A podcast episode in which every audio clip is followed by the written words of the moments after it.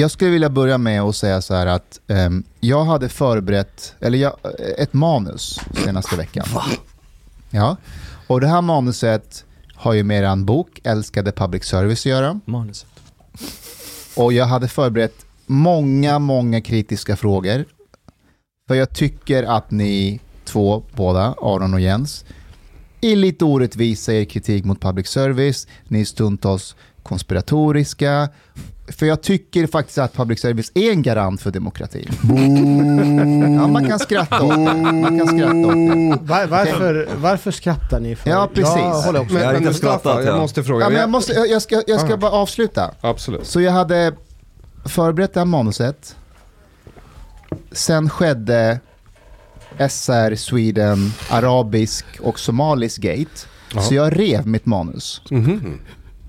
Och jag har inget manus nu. Och du vill kommer, lägga ner public service nu? Jag kommer lägga mig platt nu och bara höra på era konspirationsteorier, för de, de stämmer säkert vid det här laget. Men först måste du förklara för mig, vad är det här uh, SR-grit, vad är det snackar om? Har det hänt något? Jag, jag, som har jag, missat jag, tycker att Jens, jag tycker att Jens ska sammanfatta vad, eh, vad, vad översättningsgaten är. I korthet så hade tre av utlandsredaktionerna jätteotur och råkade samtidigt felöversätta samma grej på somaliska, eh, arabiska och Kurdiska. Eh, kurdiska. Vilket ju är ett konststycke. Speciellt som de hävdar att det inte har sitt ursprung i någon gemensam svensk text, utan det bara råkade bli så. Och det handlade om Emma Busch, vad hon hade sagt Att- om eh, Mm. upploppen i Örebro och Norrköping. Att hon, att hon sa eh, Hon varför sa- det inte finns, eh, finns inte hundra skadade muslimer istället för islamister då. Ja, hon Eller sa ju islamister, Ja, ja. men, det blev de muslimer, rapporterade i muslimer. SRs tappning. Som är också jättekonstigt eftersom även på Google Translate Arabic, om du slår in islamist, det, islamist och muslim, de är två olika ord på arabiska på Google Translate. Så even if they use Google Translate, they would have gotten it right.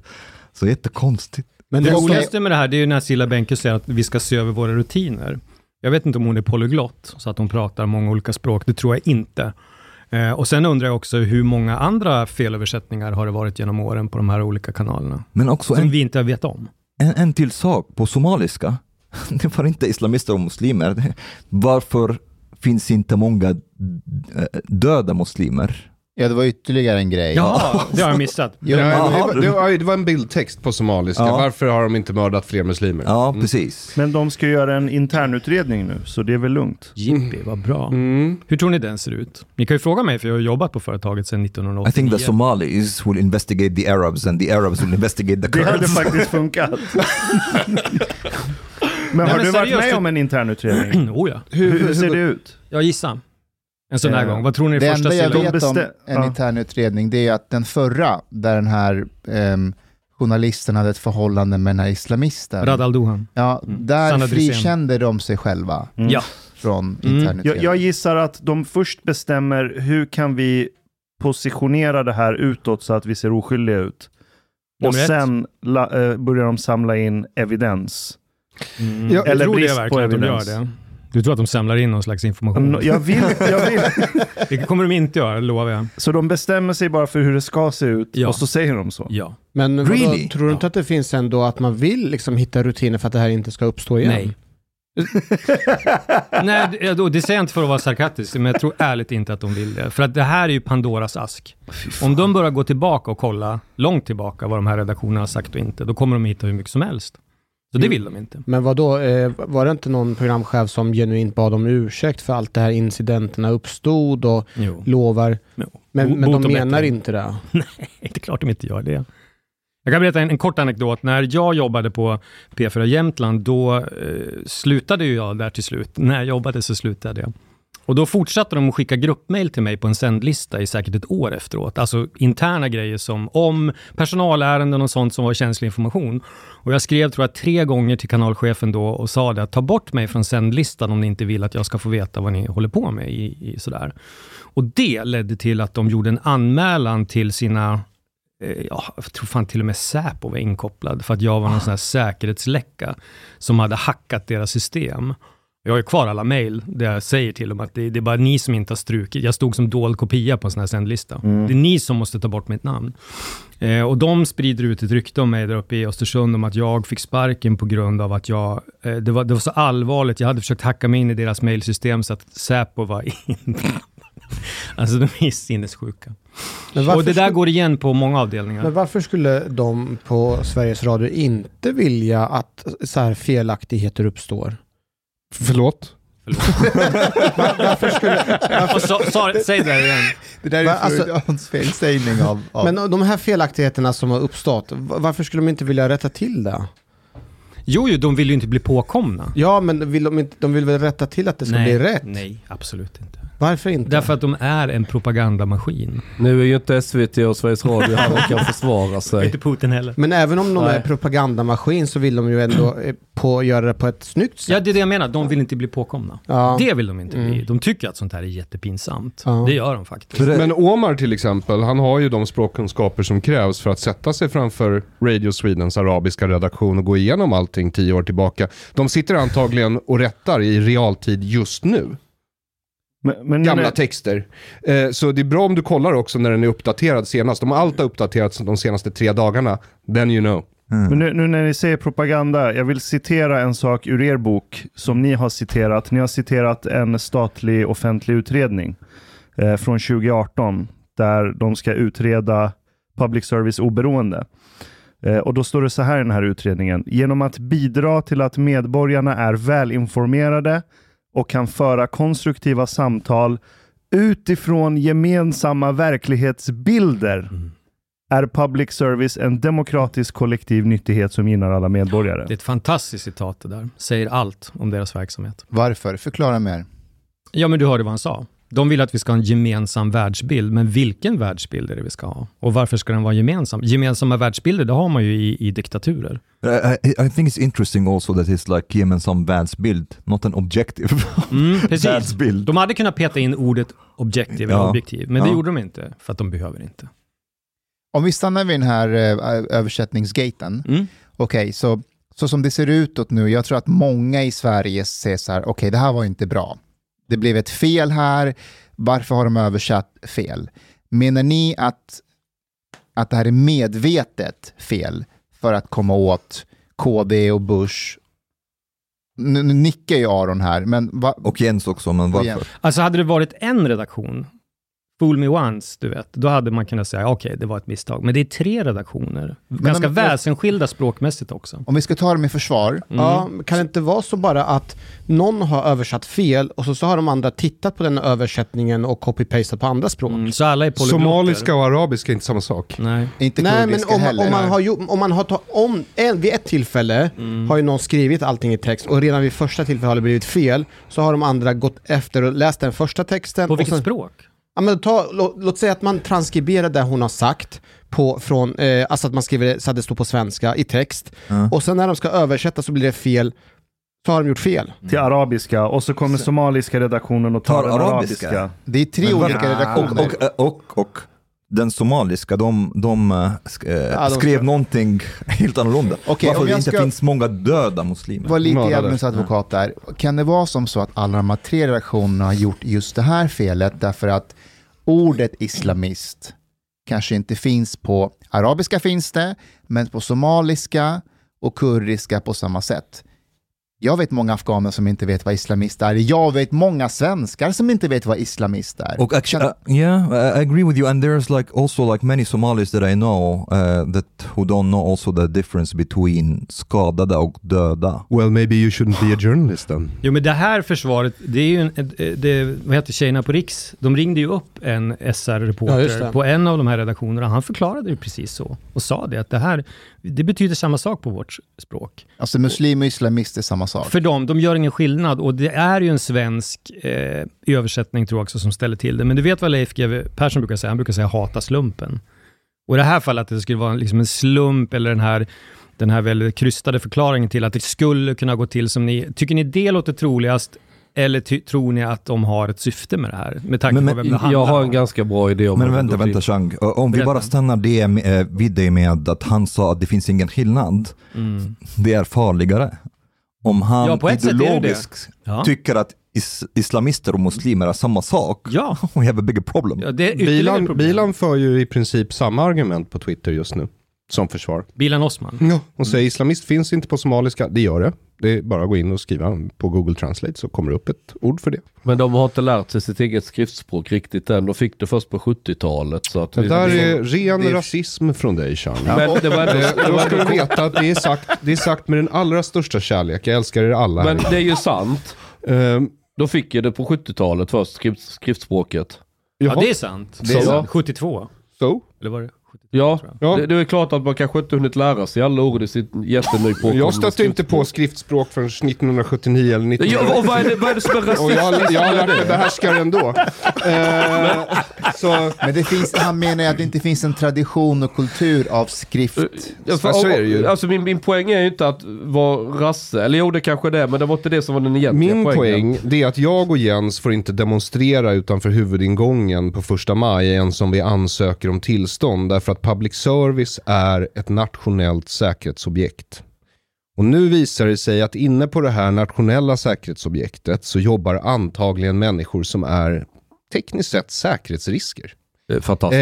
Eh, och det är bara på då Radio Sweden-redaktionerna och det är för att svenskarna för tillfället uppmärksammar någonting som faktiskt pågår på svenska dygnet runt hela tiden.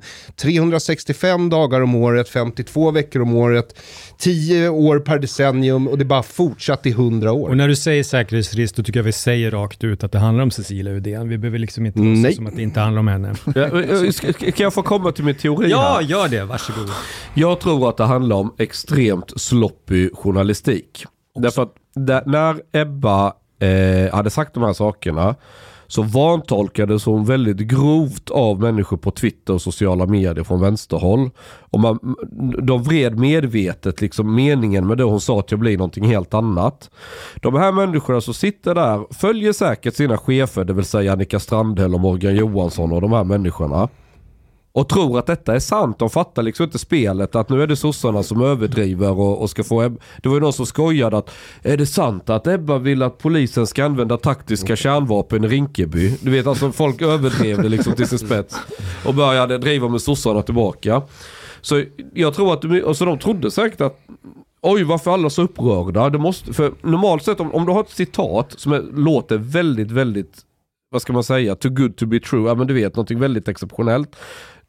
Sitter jag och skriver och citerar, då vill jag gå till källan och lyssna och, och kolla. Du får, var det verkligen ord för ord gå ner det? De här människorna jobbar på Sveriges Radio, så de är kanske inte så vana vid journalistik. Men de har säkert tittat på sociala medier vad folk, och trott att det var sant och då skrivit det. Det är en Men då bra teori. uppstår ju genast några frågor.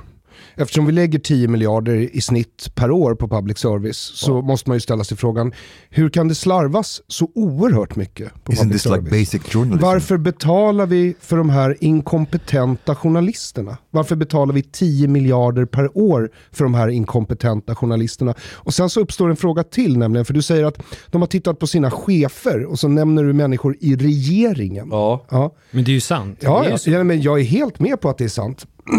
jag tycker att det är så, men då är det så här, ett medium är ju till för att granska makten. Ja. Mm. Om det här är deras chefer, Nej, om det här är inte till för att granska makt. Det står inte deras... eh, Det står gemensam världsbild. Det är någonting annat än de granska skriver makt. lite olika här och var, men, men ja. Men, I, om vi tittar men på ryska skriver medier de, som jag har lite erfarenhet Granska makten skriver de faktiskt inte. Om vi tittar på ryska medier, och det har jag lite insyn i, host host.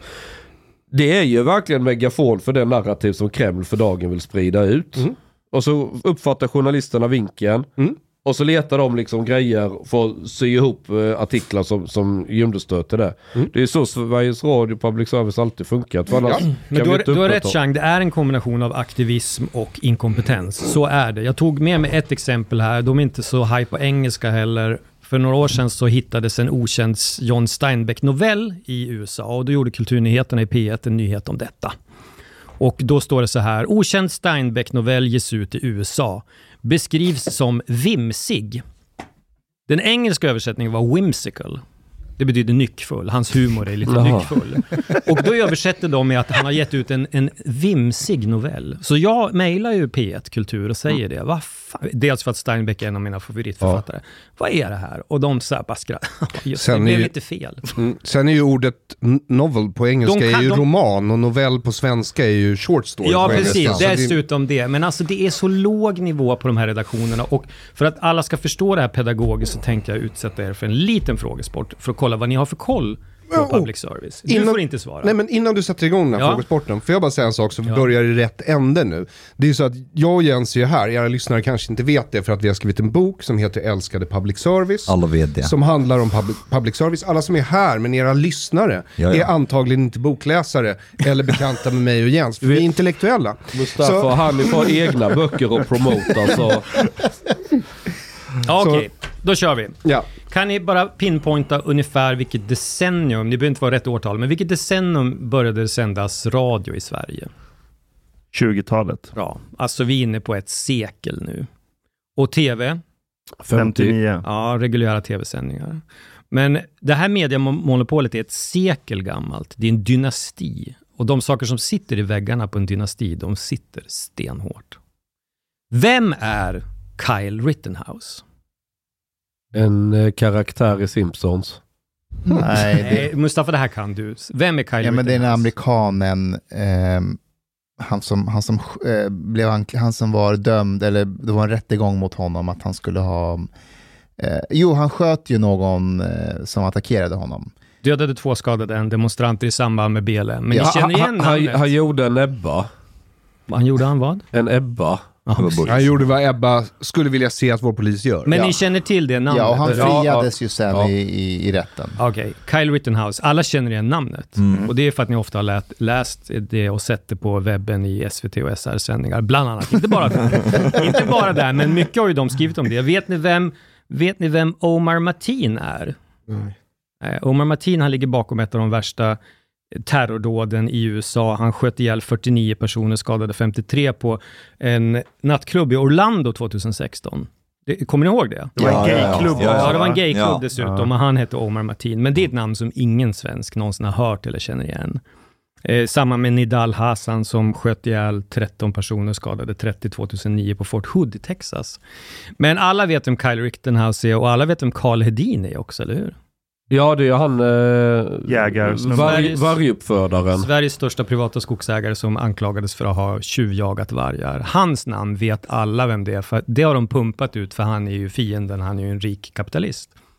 Så SVT och SR, de väljer ju vilka namn Arons telefon ringer som de vill köra ut.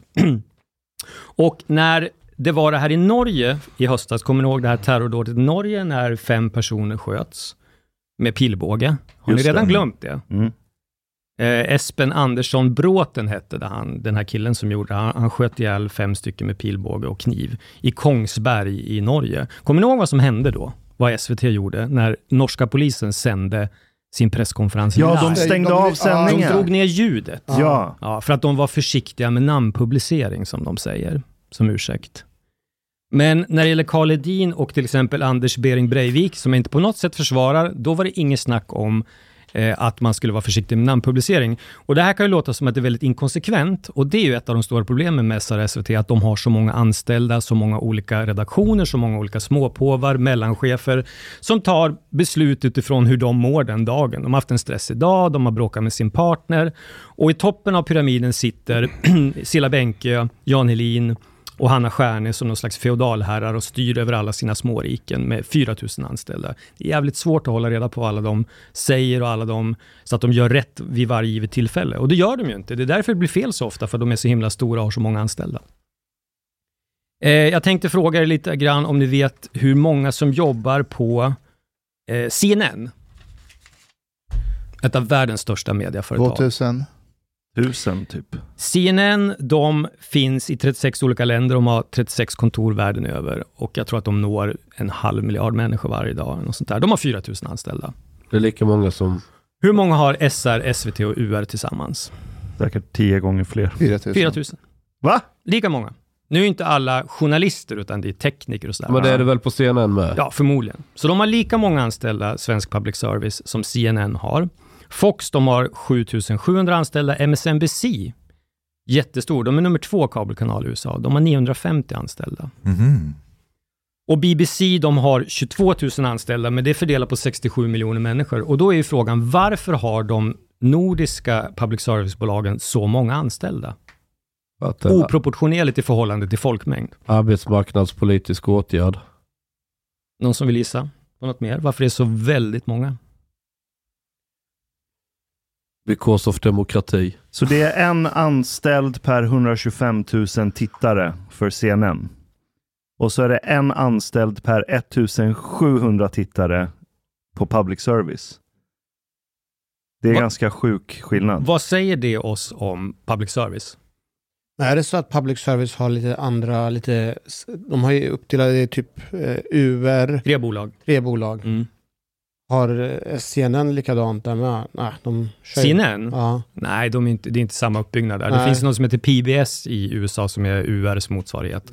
Och så finns det ett paraplyorganisation av det som, som delar ut de statliga pengarna.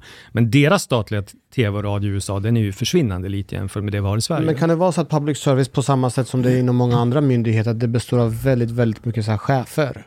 Som Ja. egentligen är något, alltså det är hierarkiskt byggd och sen så är det, alltså på något sätt så ska alla fatta något beslut och sen så ska någon överpröva ett beslut och sen så bygger det som en pyramid. But basically, like this, this logically means that there are a lot of people there who are redundant, superfluous. Men, Oh ja. Förlåt, Ja. får jag bara sticka in här? Jag tror, alltså, kärnfrågan är, varför behöver ett påstått demokratiskt land ett så här stort mediahus i statens regi? Det är väl frågan. Alltså jag tycker det är lite otäckt diskussionen här, för det låter nästan som att ni vill minska på public service. Det har vi inte Jens- sagt. Jens- Wow, wow, wow. Det har vi inte sagt. Jens tog upp de andra nordiska länderna. Danmark har ju skurit ner rätt kraftigt på sin public En service. miljard ungefär har de Varför? skurit ner. Därför att det, det kom politiska krav på det. Jag vet inte hela historien bakom det, men det kom ju krav på att de skulle skära ner med 25 procent, vilket de håller på att göra. Men både YLE och NRK är oproportionerligt stora också, så att det här är ju en nordisk sjuka. Men jag tror att Sverige på många sätt är värst. Och det är som Aron säger, varför behöver vi en så stor mediaapparat i detta fria demokratiska land där alla tänker självständigt och är så jävla swish på att upptäcka fake news och sånt där? Vad är svaret då? Is it like a leading question? You want us to say that uh, because of propaganda, eller? Nej, alltså det är ju så här att rent... rent Pretty much, eh, yeah. det, det är som, som Hanif säger, det finns en stor överbyggnad i mellanchefsleden och det vet jag att de har problem med internt och att de diskuterar det ofta. Eh, en gång så, eh, när jag jobbade på Svenska nyheter så var det en programledare där som fick ett utbrott och svor för att det var någon sån här grafikgrej som inte hade blivit sen, vi hade inte fått den. Och då skrek han det att på det här jävla företaget så är det, det, det krävs fem grafiker här för att göra samma sak som en grafiker gör på TV4. Och det ligger mycket i det, det är så. Och historiskt är det så att de har haft hundra år på sig att anställa sina kompisar och liksom människor som de tycker borde få jobb på. Släktingar. Och släktingar inte minst. Det handlar- Och, och partners till och släktingar. partners, och det, det skriver jag om i mitt kapitel. Och människor de vill ligga med. Vänsterprassel. Vänsterprassel, double entendre. Eh, Snyggt. Jens, jag läste just om den kapiteln. Eh, Nepotismen, ja. ja, Din mamma jobbar inte här. Exakt. Eller gör hon, eh, som och kapitlet heter. Och, och du skrev ju delvis också att det finns ju vissa, alltså om man har sina föräldrar till exempel, jobbar i ett stort företag, man kan ju växa in med företagets kultur, man kan redan som liten att lära sig hur saker och ting fungerar, man kan bli inspirerad, man vill gå föräldrarnas fotspår och så vidare. Mm. Och eh, kanske till och med att man kan få ett litet sommarjobb på somrarna där. Som Nike Nylander, Ja. Och där. sen så har man ju liksom en fot in där, för sen när man ska söka, söka den här tjänsten, på pappret så ser det ut som om man har ju, man har ju mycket mer meriter än de andra, för att man har ju fått en fot in. Och jag ser liknande även inom polisen så är det likadant. Det är väldigt mycket, Va, vänta, intagningsproven hos polisen, där borde det väl kvitta totalt? Nej, Ja. men är man 14 och Nej. provat i Rinkeby upp under upploppen, du vet, så har man ju lite... nej men eh, du skulle ju kunna börja med att eh, du jobbar på sommaren i, på stationen, på, i receptionen. Eh, självklart så får du göra samma intagningsprov som alla andra och bli antagen därefter. Men i och med att du har växt upp med polisen, du har dina föräldrar som är polis, du, du, liksom, du kommer ju in i kulturen då och en del är liksom målmedvetna och vill vara där. Och jag tänker att det borde vara liknande inom public service också. Det kanske finns unga personer som vill jobba på Sveriges Radio och SR och, eh, och på så sätt så får de ju en försprång. Men blir inte problemet att... Vet du vad det, det roligaste är? Att alla de där personerna med föräldrar på public service som vill jobba på public service, de jobbar på public service. Ja. Men blir det inte ett problem i och med att det är väldigt problem. begränsat hur många ställen du kan få meriter på inom media i Sverige för att de sitter på 10 miljarder i budget? Mm. Så om du inte är familj så har du väldigt svårt att samla på dig meriterna. Men jag tänker på just polisen och siffrorna mellan scenen och public service. Om jag hade sagt att så här, i det här landet, i land X, så finns det en polis per 120 000 medborgare. Men i land Y, då finns det en polis per 2000 medborgare. Då ska man ju tänka, oj vilken polisstat det här måste vara. Men i det här fallet handlar det om ett mediebolag som har som drivkraft att skapa en gemensam verklighetsbild. Där siffrorna då talar emot dem, för de har en anställd per 2000 tittare. Mm. Hur många poliser har vi svenskar per 100 000 invånare? Vi, har Vi ju- ligger väldigt dåligt till ungefär, genomsnittligt. vi har ungefär i 20 Europa. 000 poliser, lite mer än 20. Men, Men vi ligger är- bland de lägsta i Europa i polistätheten. Det är lustigt för vi har väldigt många journalister per invånare. Men Ashkan, vad var din poäng där? Att du... Min poäng är att om, man om polissiffrorna skulle se ut så, då ska man säga titta det här är ju en polisstat. Ja, ja. Det är ju fascistiskt. Ja. Men nu ser siffrorna så ut för Sverige, fast när det gäller att ha en gemensam verklighetsbild. Mm. Så det är ju lite polisstatsvibbar fast på den psykologiska sidan. Ja, utredningen som du, som du citerade, som vi citerar i boken om gemensamma världbilden, eller vä- världsbilden, den borde ju få alla journalister att sparka bakut. Alltså alla Mm. journalister som är värda sitt salt borde ju säga, vad fan är det här? Jag tänker inte ha någon jävla gemensam världsbild med politiker och, och stats-tv. Ja, Liksom. men vad har du för värdegrund det egentligen? vet du mycket väl. Alltså Det gemensam om. världsbild låter lite... Vi är inte värdegrund, utan världsbild. Men, eh, precis. ja. Ja. Kommer det- Jens, vi var ju inte riktigt klara med Förlåt. det här. Ja. Eh, Du beskriver den här kapiteln just om... Om nepotismen. Ja. Mm. Eh, vad vill du komma med det här? Vad vill du... Vad, vad, Därför att liksom- nepotism är något dåligt. Mm. Folk som anställs på grund av släktband eller att de ligger med någon, det är jättedåligt. Och det var därför det blev så pinsamt med Sanna Drusén-historien och Radal Doan. Eh, för att hon hade någon slags, ganska, som det verkar, intim relation med den här. Det tyckte de var jättejobbigt att bli påkomna och de kanske tänkte, hoppas det här inte leder vidare till en diskussion om mer vilka ehm, kopplingar de som jobbar på SR och SVT har med olika människor. Vilka har Jan Helin legat med inne? Jan Helin, Eller hur hamnade han där? Han måste ju ha legat med han någon. värvades från Aftonbladet av en ren slump. Och- Han hade lika gärna kunnat komma från Svenska Dagbladet eller någonting. Men om vi, Vil- vil- Vilken min du gör nu. Mm. Mm. men om vi tänker oss typ Nike då. Ja. Som eh, sin mamma har jobbat där och var Mm. jättestor ikon. Eh, vilka, vilka problem ser du med att, typ, att hon jobbar, eller att hon har fått en gräddfil i... Alltså släktdynastier inom stora företag, det, det får man ha om det är ett privat företag. Inga problem med det. Bonniersfären och Wallenberg och så. Men det här är våra skattepengar. Och de är ju så jävla noga med att det ska, allt ska vara så demokratiskt och, och rättvist. Och det här är ju inte demokratiskt och rättvist att man anställer sina kompisar framför allt, mer än släktingar och familjemedlemmar, men kompisar framför allt. Det är ju jättevanligt problem på, på SRSCT, att man rekommenderar varann och en gång på, jag ska inte hålla på och basha P4 Jämtland så mycket, men en gång så skulle vi anställa någon ny där och då sa en kollega till mig som heter Emily att hon kände en tjej som var jättetrevlig.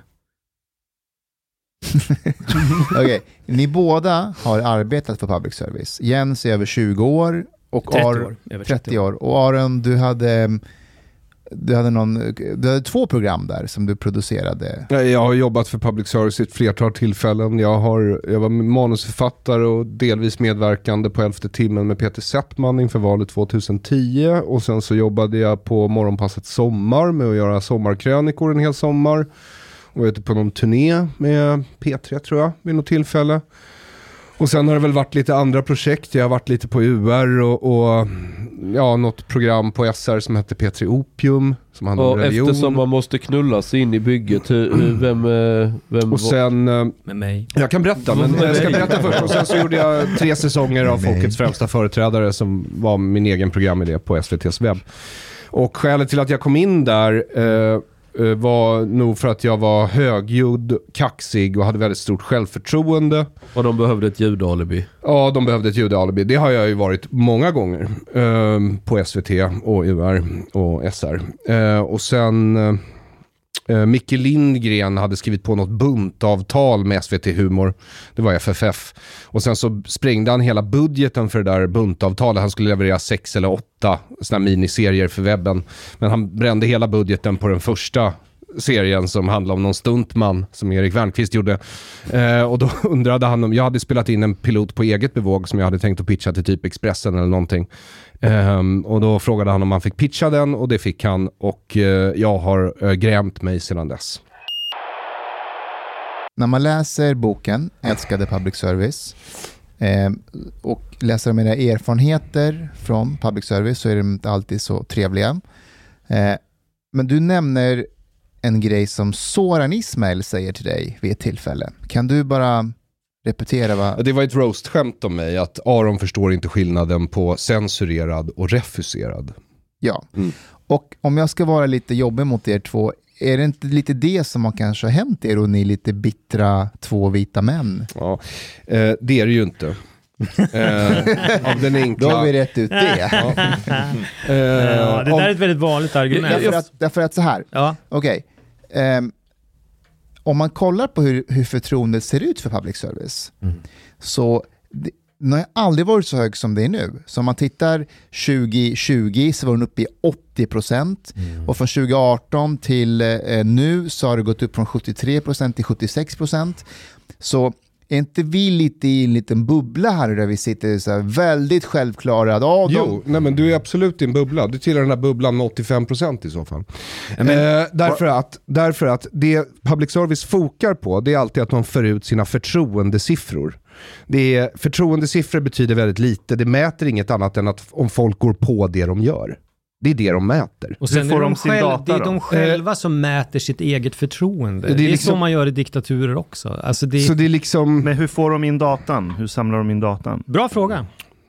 För jag gissar att det är enkätundersökningar. Nej, men hallå. Nej men vänta, Nej, men, och de vägrar visa tittarsiffror på SVT Play, vilket jag tycker är väldigt märkligt. Mm.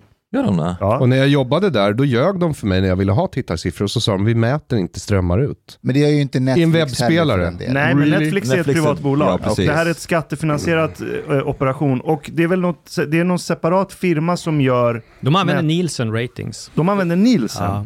Finns Men det det- Nielsen Families i Sverige? ja, de använder den modellen. De har anlitat Nielsen. När det Det står i kommer deras till- årsredovisning. förtroende, hur de samlar in data, så är det faktiskt eh, som institutet, är det kopplat till public service på något sätt? Det är kopplat till Göteborgs universitet, som också stöds med statliga medel. Okej, men i så fall är ju allt kopplat till public service. De äger Grattis, allt. välkommen. Bra! Välkommen ut i burarna.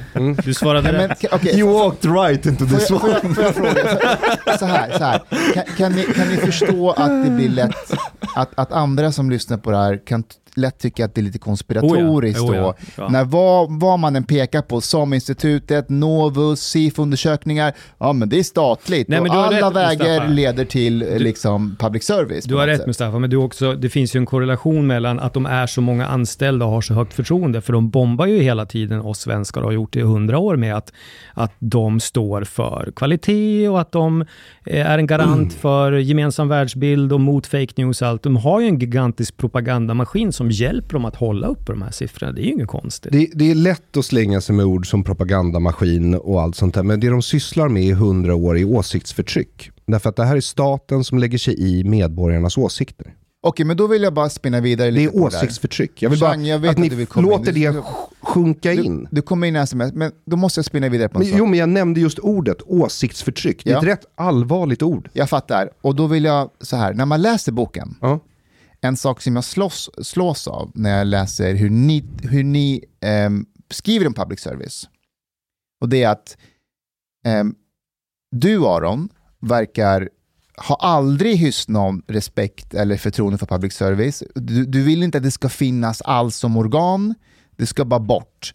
Medan när jag läser Jens beskriva public service så är det en väldigt nostalgisk bild av att det var en gång i tiden med de här utrikeskorrespondenterna, hur det var när du jobbade, att det var bra. Det var sjukt bra, det funkade, folk hade förtroende, det fanns en lägereld, allting var bra.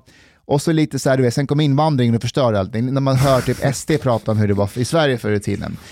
Håller ni med om den bilden lite? Att invandrarna har förstört Nej, allt. inte det. Men att, men att det är väldigt nostalgiskt. Att en gång i tiden var det jag bra. vet inte riktigt hur du, har, hur du har läst boken då, för så himla nostalgisk egentligen. Men det är klart Ja. att det var skillnad. Jag Aron, vad sa du? Alltså jag ser ju, av oss två i den här duon så ser jag ju Jens som public service-kramaren, Ja. helt klart. Då är det Jens, illa. är inte det din bästa period när du har jobbat på public service? Nej, verkligen Nej, men jag tar ju upp en grej som är viktig som jag tror att du, jag vet vad du menar nu. När jag började på P3 1989, då hade jag en chef som hette Erik Kearley som sen blev chef för MTV Europe och så hade jag en chef som hette Daniel af Klintberg, Gustav Karlsson, Amanda Rydman tror jag var min chef under en kort period. Alla de talade om när man kom in här att typ så här, alla vet att vi är vänstervridna på det här företaget. Alla vet det. Eh, men det får inte märkas och de satte en ära i att det skulle inte märkas. Vi skulle vara neutrala, vi skulle slå åt alla håll. Men på slutet nu, nu har de sina egna interna BLM-uppror för öppen ridå. Så att det har ju verkligen hänt någonting sedan 80-talet, sedan jag började där. Nu så, så låtsas man inte vara neutral, utan det är helt öppet att man inte är det. Stor skillnad. Tror ni att någon inne, innanför betongmurarna har läst den här boken? Vi skickade den till cheferna innan vi skickade den på tryck. Och en sak som de reagerade på, vi sa ni får en vecka att läsa den, har ni några invändningar så skicka det till oss så ska vi ta med det i boken. Och skälet till att vi gav dem en vecka som kan låta kort för en vanlig person, det är för att de jobbar med det här professionellt och har 10 miljarder i budget. Ja, precis. Men de fick en vecka och de hörde inte av sig efter en vecka, men de hörde av sig efter, tror jag, 12 dagar och sånt där.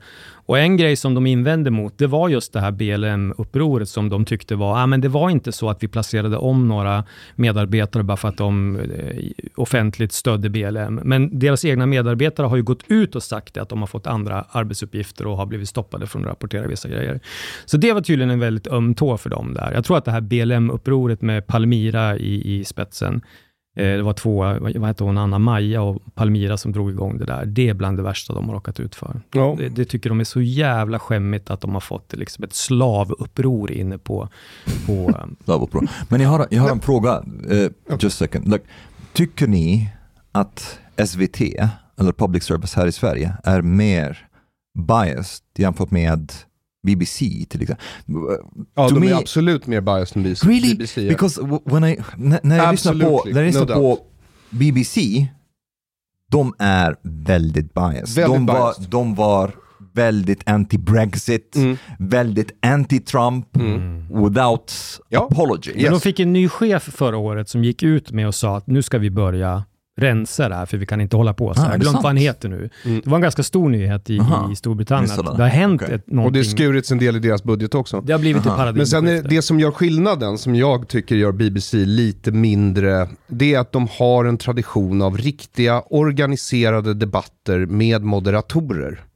Och när man tittar på question time till exempel på BBC och sådär, och då, då, då är liksom, det är mycket mer uppstyrt och i de programmen så tycker jag ändå att tittaren får en mer balanserad syn på världen än vad man får om man tittar på de så kallade debattprogrammen oavsett vad de kallar dem för på SVT But, but, eller SR. but really, like I listened one time to to global news podcast BBC's, and I think like Oh, but that's half- their, that's their Radio Sweden, you know that right? yeah, but but half half the half the the program was about what they called, I think it was, um, Brexit trauma syndrome. they were talking about how Britons are suffering from the whole Brexit thing, and uh, this was like half the news. Så jag vet inte. Men för att återknyta lite till översättningsgate, därför att nu pratar ju du om då BBCs globala Right. eh, verksamhet, Right. den de sänder ut i världen. Ja, ja. Och nu är det ju så här att BBC har ju lite liknande problem som public service, det vill säga att det som har rekryterats är vänsterextrema, basically säkerhetsrisker allihopa. De, ja, nu pratar jag majoritetsbefolkningen. Och jag vet inte om ni har märkt det de senaste åren, men det verkar finnas någon sorts ohelig allians mellan islamism och socialism. Har ni noterat det? Nej, Ja. vet Så inte. överraskningen att det ska då finnas islamister på Radio Sweden när resten av bygget består av marxister och maoister från 68-rörelsen. Eh, det borde faktiskt inte chocka någon. Uh, Aron, I'm, I have to say that I'm starting to get a bit scared because you and I are starting to develop a relationship that I'm that I'm calling I told you so. so basically, när jag fick sparken från jobbet, Aron ringde mig, Oh, I told you so. and then recently when I was like shocked about how Swedes and, and politicians and even the police are reacting after Korankravallerna, Marom also like rings me. Ah, I told you so. God damn it. So I have to see now what, what other things you have told me. Eh, Yeah, you might. jag måste fråga Jens, tycker du att public service en gång i tiden hade en funktion och hade den här lägerelden som fungerade? Jag menar, du har ju fan jobbat där i 30 år. Mm. Klart det funkade. Sossarna hade egen majoritet nästan, hur många år? Ja, men de har ju producerat jättemycket bra genom åren och det säger ju folk, ja men titta hur mycket vi har gratis på SVT Play, gratis, men det är ju skattepengar och licenspengar som har betalat för allting. Det är klart de har producerat jättemycket bra saker, men när jag växte upp fanns inte sociala medier, så att jag kunde liksom inte kolla som man kan nu. Ja, men stämmer det här som de säger? För nu så fort det händer någonting, då är det någon ute på Twitter eller och kolla, ja, men kolla vad de har skrivit här och så är det skärmdumpar och så får man liksom en helt annan bild av det hela. Det var ju inte så då, så jag kan inte bedöma hur det egentligen var. Jag eh, vill bara flika in här. På 20-talet började radio, alltså tekniken uppstod. Och det första som hände var inte att public service blev till. Det första som hände var att massa människor startade privata rundradioklubbar. Där de liksom sände amatörradio. Och den här subkulturen spred sig och blev väldigt stor och populär. Och då tänkte staten, som den alltid gör i det här landet, det här kan inte vi tillåta pågå. Därför att det här är oreglerad information. Det, tänk om någon är kritiska mot oss. Och då bestämde de att nej, radiomonopol, det är vad vi ska ha. Och sen när teknologin med tv kom, vad hände då? Då uppstod en subkultur av människor som sände egen tv lokalt, experimenterade med Hans det. Werthén, bland Ja. annat på Electrolux. Och vad tänkte Telegrafverket då? För det var Kungliga Telegrafverket som hade startat radion. Jo, de tänkte det här måste ju vi ta över. Det här kan vi inte tillåta pågå. Ja, så tog de över det. Och grejen är den att eh, hade de här kult- subkulturerna med amatörer fått utvecklas fritt, Organiskt. så, ja, organiskt, som i en fri kultur. Fri kultur. Ja, då hade det kanske funnits jättemycket radiomedia i Sverige. Det har vi ingen aning om. Och hade tv-subkulturen fått utvecklas som den ville, vi kanske hade haft jättemånga hubbar med människor liksom i olika småstäder som gjorde fantastiskt innehåll. Men det kommer vi aldrig få veta, för staten tog över det. Jag skulle vilja ställa några frågor till er två. Mhm. Kan ni beskriva varandras bild av public service, eh, den rollen den har och var ni skiljer er åt? Det är en bra fråga. Jens, du får börja. Nej, men jag, jag tror väl att det finns utrymme för ett väldigt slimmat public service som kan fylla en funktion i kristider och att det ska finnas ett utbyggt system för du vet, alltifrån varnings, eh, Hesa Fredrik och såna här grejer som man kör ut i lokalradion och så. Det, det tycker jag, jag har inga problem med det, men de behöver inte vara 4000 anställda och ha 10 Kan man inte miljoner lösa det med en app i telefonen? Jo, det också, men det kan vara bra att ha dubbla system. Jag har inga problem med det. Jag man har, kan egentligen, två appar. jag har inga problem med att de gör mellon och såna här grejer heller. Och där skiljer ju, jag vet inte om jag och Aron tycker olika där, men jag hörde ju KD var ute och pratade om det här för ett tag sedan. Även Moderaterna har sagt det att SVT och SR ska inte göra tingeltangel-TV.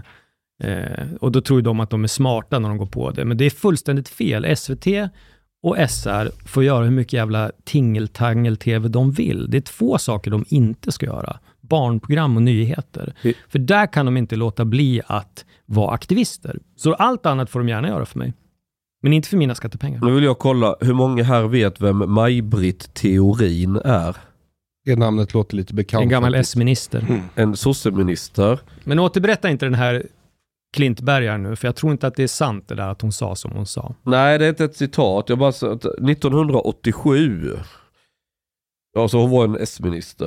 Eh, nej, då var hon ledamot. S-kvinnor. eh, S-kvinnor var det. Och då ville man eh, förbjuda privat innehav av parabolantenner. Är det verkligen sant? Var, läser du från nyheter idag? Nej, Jag läser från förmodligen inte sant. Wikipedia. Okej. Och Wikipedia är ju ett sanningsvittne, det vet vi. eh, nej, men det finns en länk här. Ja, men fortsätt. Vi vet inte om det här är sant. Ja, men jag, jag har läst detta på många ställen Okej, om okej. detta. Det är inte bara på Wikipedia. Fria tider, nyheter idag. Nej, men Flashback. håll inte på nu. Men min poäng, jo men detta var en debatt då, för jag, jag, jag kommer ihåg. Om paraboler. Ja, det, Mm. det, det var känsligt i början att man kunde få in tv från utlandet. Och man fick ju inte sända från Sverige i början, utan det var, var det inte TV3 som sände från Storbritannien? eller London, Ja, från London 89. ja. De fick grunda lagen där ja. Så att det var väldigt känsligt i Sverige att ta in media som inte staten hade kontroll över. Samma diskussion uppstod sen när kabel-tvn kom. Vi Ja. hade stor eh, omröstning i HSB-föreningen på min innergård om det skulle vara kabel-tv. Alla barn sprang runt och försökte övertala sina föräldrar och bara rösta ja, rösta ja. Men föräldrarna var bara nej, nej, nej. That's not good social democracy. Reklam-tv. Aron, mm. var skiljer ni åt eh, om public service roll och funktion? Alltså jag tycker att en stat ska ha ett krisinformationssystem. Jag tycker också det har visat sig väldigt tydligt att public service kommer aldrig kunna uppfylla den funktionen. Inte ens den heller. Nej, absolut inte. Alla som jobbar där måste bli av med jobbet. De måste svartlistas från att få normala jobb någonsin igen. Eh, deras barn måste svartlistas. Alla deras avkommor, släktingar, vänner, kafébiträden som har serverat dem, alla måste svartlistas. Och det här säger jag eh, lugnt och trevligt, eh, för jag, jag, vill inte, jag vill inte att någon får för sig att jag vill tillgripa värre metoder. Men det här är faktiskt Eh, det de har sysslat med mot den här befolkningen över decennium är oförlåtligt. Varje dygn så sysslar de med aktiv kulturförstörelse. De förstör meningen i människors liv. Det är ett oförlåtligt övergrepp. Jag är inte riktigt lika rabiat så. Jag tror att du har skillnaden där. Ja, skillnad, Mm. alltså Aron, så här. Det- Jag har svårt det- att ta in det du säger. det- jag, jag, jag bara På vilket står som ett- sätt? Och vet du vad? Det är ett problem jag märkt att du har ofta. Ja, ja, men det är klart när vi Men tycker varför? oense. Nej, men, Nej, men nej, när, men, när, när, Aron säger, när. Aron säger, när Aron säger att, att, eh, att public service har förstört eh, liksom, människors liv och sådär. Det där, det liksom, jag tappar dig där liksom. Jag tror, att, jag tror att Aron, många tappar dig där. För så här, det är skillnad på att ha rätt och få rätt. ja, Ja, jag vet. När, när du, Men vet du vad jag brukar göra? Nej, men- jag brukar ha rätt och sen så går det några år och sen ringer jag Omar. Men när du, när du resonerar så här som du gör nu, så här, du kanske har rätt i ganska mycket, men hur ska du kunna få, speciellt svenskar, för när de hör dig, du vet, när du är in, i en tredjedel uppe i din mening, då hör man haverist. Man tänker det här är någon så här galning. Mm. Hur ska du få dem på, på din sida när du resonerar sådär? Nej, men så här, jag behöver inte få någon på min sida. Jag behöver bara säga vad jag ser. Det är mitt jobb att säga vad jag ser. Eventuellt kan jag lägga till punchlines. Det finns människor som uttrycker sig mer diplomatiskt och gör, eh, använder omskrivningar och eufemismer för att beskriva samma sak som jag. Men då måste de ha fakta på bordet först och det är det jag gör. Men jag, jag vill ju förstå när du säger att public service förstör, vad var det du sa nu? Alltså kultur, Hanif, är Ja. meningsskapande. Tanken med kultur i en drömvärld, ett ideal i alla fall för min del, det är att alla som sysslar med kultur gör det för att skapa mening, för att förstå existensen. Alltså den obegripliga sak vi har slängts in i. Skapa gemensam världsbild. Nej, det ingår inte alls faktiskt, utan det är politik i så fall. Eh, så vill man göra kultur, då, då är det någonting människor, och, och du vet så här, jag har, ofta, jag har ju debatterat det här i, i så jättelänge i Sverige. Och en vanlig sak jag får höra från vänstersidan, det är alltid vänstersidan, ibland högersidan, men oftast vänstersidan, det är så här, men om vi slutade med public service och kulturbidrag, då skulle det inte finnas någon kultur i Sverige. Nej. Och det, här, och det här är bull fucking shit. Jag Därför måste att djävulens- alla länder på jorden har en kultur. Jag måste djävulens advokata dig på det här. För Ja. jag, jag köper det på ett plan, men ändå så tror jag att det... Nej, kolla. Vad är det som... Jag har gjort kultur i Mm. flera år. Jag har inte tagit en enda spänn bidrag från staten för det, men jag har gjort kultur. Jag har sålt det. Jag har fått pengar för det. Jag har kunnat göra det utan problem. Samtidigt så menar jag att det blir bättre kultur när du är under förtryck. Vilket senaste kulturproduktion såg ni från Luxemburg?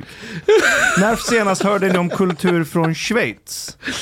Det finns inget, för det, Ja, det händer rätt. ingenting där. Det är som i Iran när de håller på med rap och sådär. Alltså iransk film och Ja. iransk hiphop är fucking out of this Okej, world. vet du vad Ashkan? Du har faktiskt fått mig att ändra mig. Jag kommer nu säga eh, mer, pe- mer pengar till public service. Men om Nej, vi ska men- göra det här lite pedagogiskt, skulle Ja. ni kunna tänka er att ha en statlig kvällstidning som ni fick i brevlådan Ja. oavsett om ni vill eller inte? Jag vill ha det för frustrationen jag får av det. Ja, Tänder till mig som inget annat jag kan förstår, mig. men tänk er som ett tankeexperiment att det faktiskt var så att staten gav ut en tredje kvällstidning. Vi hade Aftonbladet, Expressen och så fick du en gratis i brevlådan, gratis fast det var skattefinansierat. Det, Skulle du tycka att det var normalt? Vadå, de Nej, skrev det- om kändisskvaller Nej, men de och- skrev som kväll och så hävdade de att de var neutrala Eh, också. Jens, Det är jag inte normalt. här, jag Nej, det är här. det inte. Eh, om, om, jag, alltså, om jag hade haft möjlighet att kunna liksom, jämföra, om, Mm. det, det, om det kommer olika, och så kan jag ändå själv jämföra, då skulle jag inte ha någonting emot det. Att man får det statliga, men sen så har man andra. Då kan man ändå jämföra innehållet här, innehållet där och sen så bilda sin egen uppfattning. Och det Så där du vill betala för en statlig Nej, jag kanske egentligen inte vill betala. Nej, Nej, jag För grejen är den att i ett fritt samhälle där du inte be- tvingas betala för någon media, då kan du ju välja att betala för den media du själv vill ha, så kan du skita i att betala för den du inte vill ha.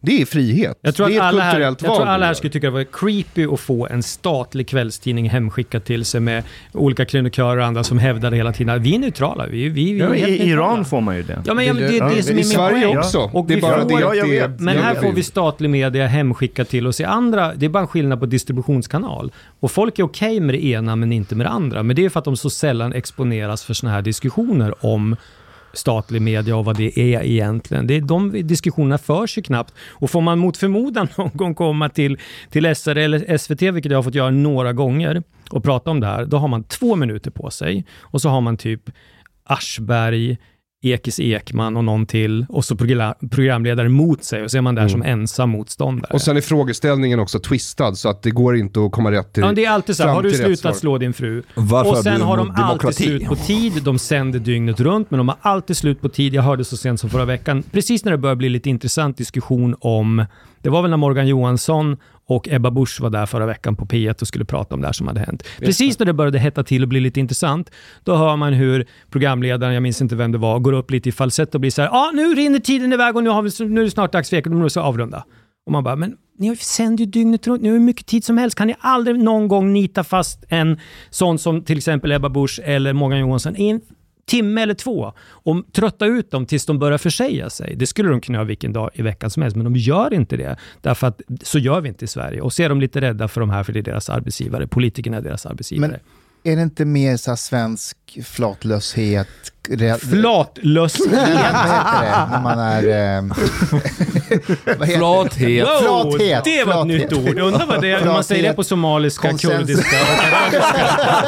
Kan vi genast gå in och kolla på Google Translate? Konsen- Flatlöshet. Ja, det finns flatlös på SR, jag håller med. konsensussökande, man vill ha... Jo, det är en kombination Ja, det. är inte en del av svensk kultur? Jo. Måste det vara att... att Nej, men det är inte bara det. Det är, ligger i vårt kynne och vår folksjäl. Det gör det, det har du rätt i. Men eftersom jag har jobbat internt så mycket i den här koncernen genom åren, så vet jag ju också hur, vilka människor det är som ligger bakom de här och hur, hur diskussionerna går på morgonmöten. Nu ska jag ta ännu ett exempel. Jag var på en nyhetsredaktion på SR för några år sedan i samband med att Trump eh, nominerades till president. Det var när han hade vunnit valet och då gick en av de neutrala reportrarna omkring dagen efter, hela dagen på redaktionen. Och grät. Nej, med en t-shirt där det stod Dump Trump.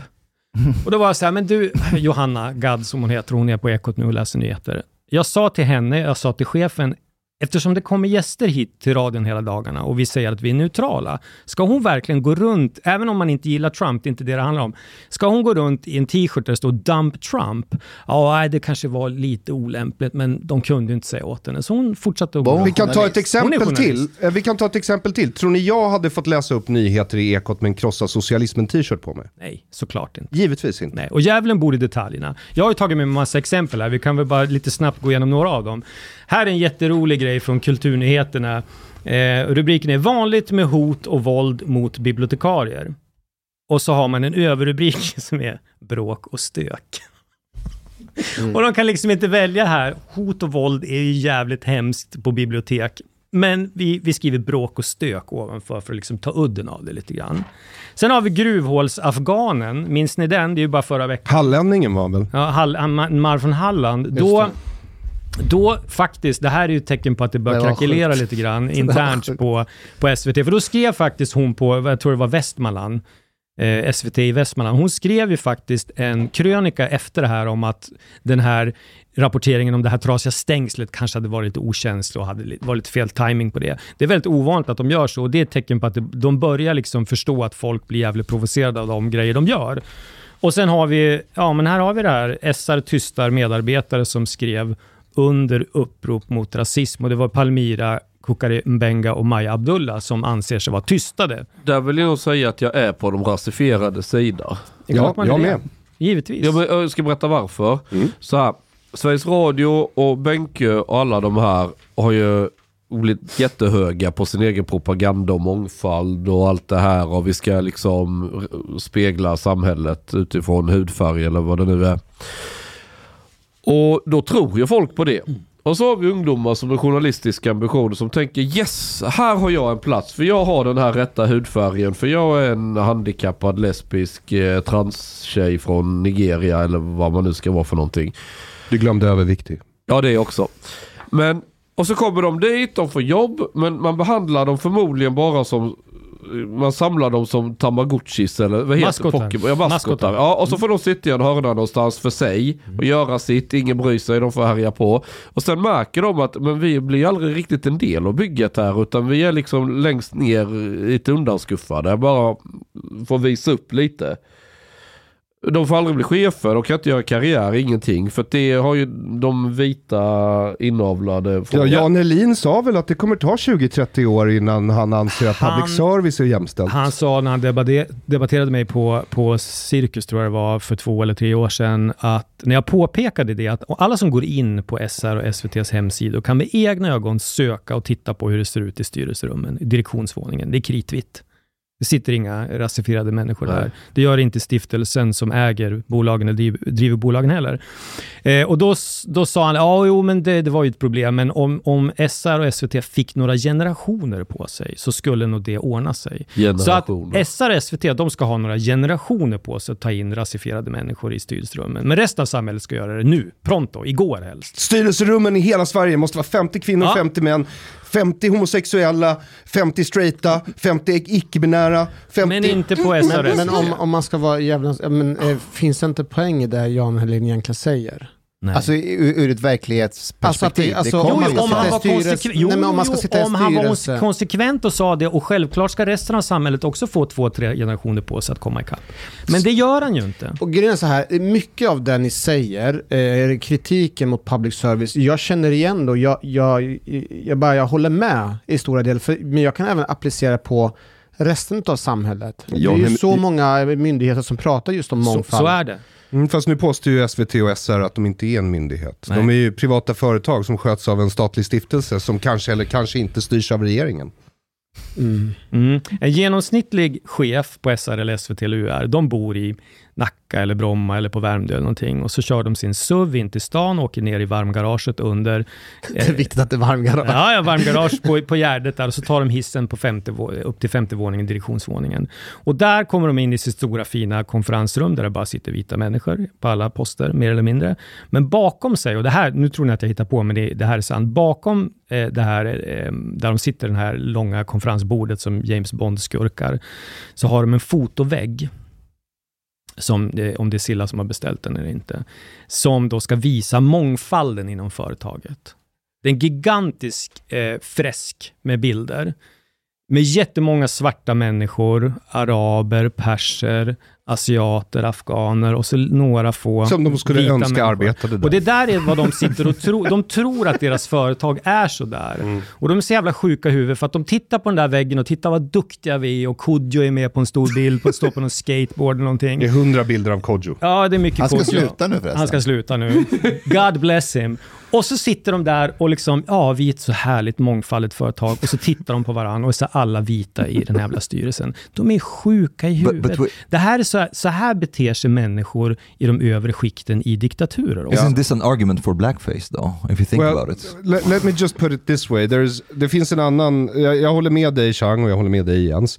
Men det är också så här att, vi, kan kalla det wokeism eller intersektionalitet. Alla de här i ledningen tror ju på den här ideologin. Det är en rasistisk ideologi. Tillämpar du den, ja, det är klart att företaget blir rasistiskt. Det är inget snack om det.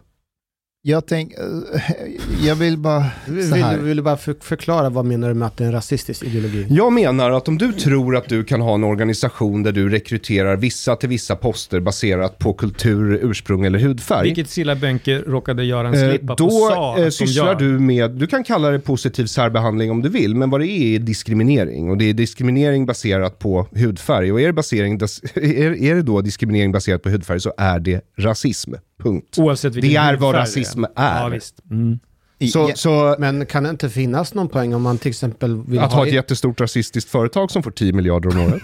att till exempel att man tar in Till exempel. För, alltså, för en kritik som vi får ibland från journalisterna själva det är att många som rapporterar om saker och ting som händer är ju inte från förorten. Och därför så får de ju en annan... Pascalido är det. De är inte från Norrland heller och de rapporterar om Norrland. Och de har haft en, vet ni att de har haft en Norrlands korrespondent en gång? och när man sa det, men vänta, och det står till och med, jag kommer inte ihåg vem det var, men det står i vår bok och det står Ja, på hennes jävla Wikipedia. Ja, men säg, säg, säg att det är ett skämt. Nej, det är det är inte ett skämt. De har haft Norrlands De rekryterade en kille från mitt i city i Stockholm, bara skicka Nej, det var en kvinna, jag har glömt vem det var. Men när man då påtalar det för dem och säger men det här ser inget bra ut. Alla som bor i Norrland blir förolämpade, typ att vi inte är en del av, av Sverige. Ja, men det är så långt dit. Men, men alltså, eh, om vi verkligen eh, pratar liksom och skruv och mutternivå. Eh, idén att man ska ta in personer utifrån hur de ser ut, hudfärg, jag köper det eh, 100%. Eh, det är ju det, i den kritiken. Men jag tänker om man tar in personer som är, kanske är från typ förorten eh, och med att de gärna vill ha en mångfald av, där de också det finns en representation, där de har erfarenhet, de kanske är födda där, uppväxta där, för att ha in den mentaliteten i, i rapporteringen. Varför? Är det, Nej men Va- eh, han har en väldigt stark Eh, poäng. Därför en- att när media började, när man började, när tryck blev så billigt så att man kunde börja sälja så här blad på gatan. Eh, då var det de första som utnyttjade det i mass, det var i London liksom. Då, då började man, det var, ju arb, det var ju ofta människor som bodde nära de som var på golvet, fast de hade lite utbildning och kunde skriva. För journalistik är inte en högskoleutbildning, mo, eh, till skillnad från vad många i det här landet tror, utan journalistik är ett hantverk. Det är vad det är, det är ett hantverk. Så de här tidiga kvällstidningarna, de brukade ju driva med överklassen, politikerna och, och arbetarklassen kunde för en mycket, mycket låg penning köpa och liksom börja läsa. 50 cent. Ja, och det här märkte 50 ju de övre klasserna i London och senare i New York. De märkte ju liksom, oj, underklassen, de har börjat liksom organisera sig. Alltså ofta hade det här, det var fackliga initiativ och sådär. Eh, för att organisera underklassen i fabrikerna och, skriva om deras livsvillkor och hur utnyttjade de blev av turisterna i de finare delarna av stan och sådär.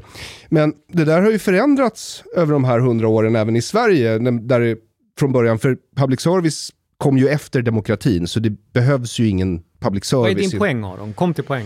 Du har Poängen är att till mä- sak. du har människor som arbetar med journalistik Nej. över hela västvärlden, vilken typ av människor det är, har förändrats. Det är nu högutbildade människor som lever och är medelklass eller övre medelklass och vissa av dem är ju superstjärnor och tjänar jättemycket pengar. Eh, Så det är en helt annan typ av människor som jobbar på, på vårt public service här i Sverige än vad som skulle arbeta på fria medier som speglade befolkningens faktiska villkor. För, för om man tittar, för, för- förlåt, men för om man tittar på en del, alltså jag följer ju liksom både Sveriges Radio men också SVT, och man ser ju att en del reportrar, de sticker ju ut och lyckas få tag i rätta personer, de kan hitta, intervjua eh, personer som är väldigt intressanta, som de har fått tag i, alltså så att de kan intervjua. Och och det verkar som om det är just någonting med att de har lokal förankring, de har liksom byggt upp en eh, förtroende bland personerna där och många gånger så har de utländsk bakgrund, de kanske kan prata gemensamma språket så då blir det lättare för dem att eh, få personer att ställa upp. Och där finns det väl ändå en poäng med att försöka ta in personer med annan... Nej, fast, fast du tänker fel nu. Därför okej. att du, du, nej, nej, men inte så. Men, men, men så här är det, att om vi bara gjorde oss av med public service, då är det självklart att det skulle uppstå journalistiska initiativ även i de här utsatta områdena. Jo, absolut, men det ena behöver inte utesluta det andra. Jo, faktiskt. Därför att om du pumpar in 10 miljarder i ett stort propagandainstitut så tränger det ut privata initiativ från marknaden därför att det finns ett begränsat antal kunder i Sverige. Men är det verkligen sant? Om Ja. vi tittar. Nej, men om vi tittar på just, eh, till exempel, vi har till exempel nyhetsbyrån Järva. Ah, Man kan tycka vad man vill om den, den eh, journalistiska insatsen, men där är de... Men får de inte de stöd då? Ja, det kanske de får Jo, men det också. får Men vänta, Det är om vi klart att använder de får samma... stöd och det är det här jag menar. Nej, är det problemet Alltså, då, eller? alltså pressstöd är massa olika typer av stöd. Ja. Ja. Och ett av de stöden är innovationsstöd. Och på en fri marknad så behöver inte innovation stöd. Nya mediaprodukter hade kommit fram ändå. Skälet till att vi har ett innovationsstöd, det är för att public service och pressstöd tränger ut fri media och fri kultur. Menar du att Facebook och Twitter och sådana här nya moderna, att det kom fram utan stöd från staten? Så är det. Som Arskan jag hade förstår en det. poäng. Tidningar, tv, radio, allt kom fram utan stat. Men kan man inte använda samma argument då? För det här med att arbetarklassen kunde plötsligt köpa blad ute på gatan för en billig penning och så kunde de läsa om skvaller och sånt om politiker och makthavare och så vidare. Okej, vi har public service, 10 miljarder, vi har pressstöd, driftstöd, innovation och utvecklingsstöd. Vi har allt det här, ja. Men nu har vi också internet som gör att om du anser att du kan det här hantverket mycket bättre än de som blir gödda av staten, då kostar det ju ingenting. Då är det ju som att vara på Londons gator för 200-300 år sedan och så kan du publicera ditt hantverk. Det finns ju rätt många medier som börjar ploppa upp belägg. Mm. Jag gör redan det här, Jag du vet. också. Eh, vi försörjer oss själva. Ja. Men, samtidigt så tvingas vi betala våra konkurrenter. Och, och, det, och, då, det, Det och, det, och det är ett snällt ord när jag säger konkurrenter om public service. För det är som när Ashkan säger journalister om människor som jobbar där. Jag tycker inte att de är det. De, de är propagandister. Men, men det stora problemet, det är ju att de inte pressar makthavarna tillräckligt hårt. När de är Sveriges största medieföretag. Och det du sa, när du beskrev nyss de här människorna i förorten som har kontakter och pratar rätt språk och sådär. Det är exakt samma sak som de övre medelklass vita eh, journalisterna har. Det förhållandet har ju de till makthavarna. De pratar deras språk och går, rör sig i samma miljöer och kan liksom eh, stå på samma sändlistor och prata med dem på deras språk. Det är exakt samma sak. Så det du säger är ju inte fel. Nej. Utan det är en modell man använder. Men det är ju bara någonting man använder till en viss gräns. Och ibland är det så jävla tydligt att vem det är som håller i taktpinnen. Kommer ni ihåg när Morgan Johansson skulle debattera, eh, vad heter hon, Moderaternas eh, talesman? Elisabeth när hon är Svantesson? dubbelnamn, Nej. inte Svantesson, den här andra tjejen som kom till studion och så sa programledaren att ja, vi har ju bestämt vägrade. att de inte ska ha någon debatt här så att vi liksom kommer att intervjua er separat och så satt de vid samma bord. Och så började Jättekonstigt. Morgan Johansson ändå debattera mot Moderaterna.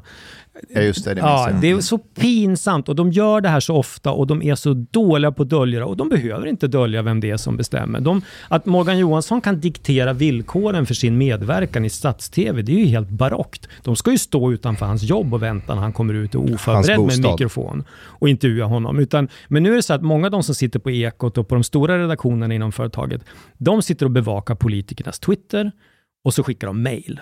Det här med att åka ut fysiskt och pressa en journalist. Senaste gången det hände tror jag var när, var det Nik, vad hette han, Niklas på Expressen? Niklas, eh, Svensson. när han stod och lurpassade på Mona Sahlin när hon kom ut där och konfronterade henne med de här falska intygen och det här. Det är så man ska göra. Men den sortens journalistik ser vi nästan aldrig numera, för nu sitter de där på femte våningen i, i DDR-skrapan på Gärdet och så mejlar de någon pressis och säger ja, Morgan Johansson kan inte komma. Ja, så nöjer de sig med det.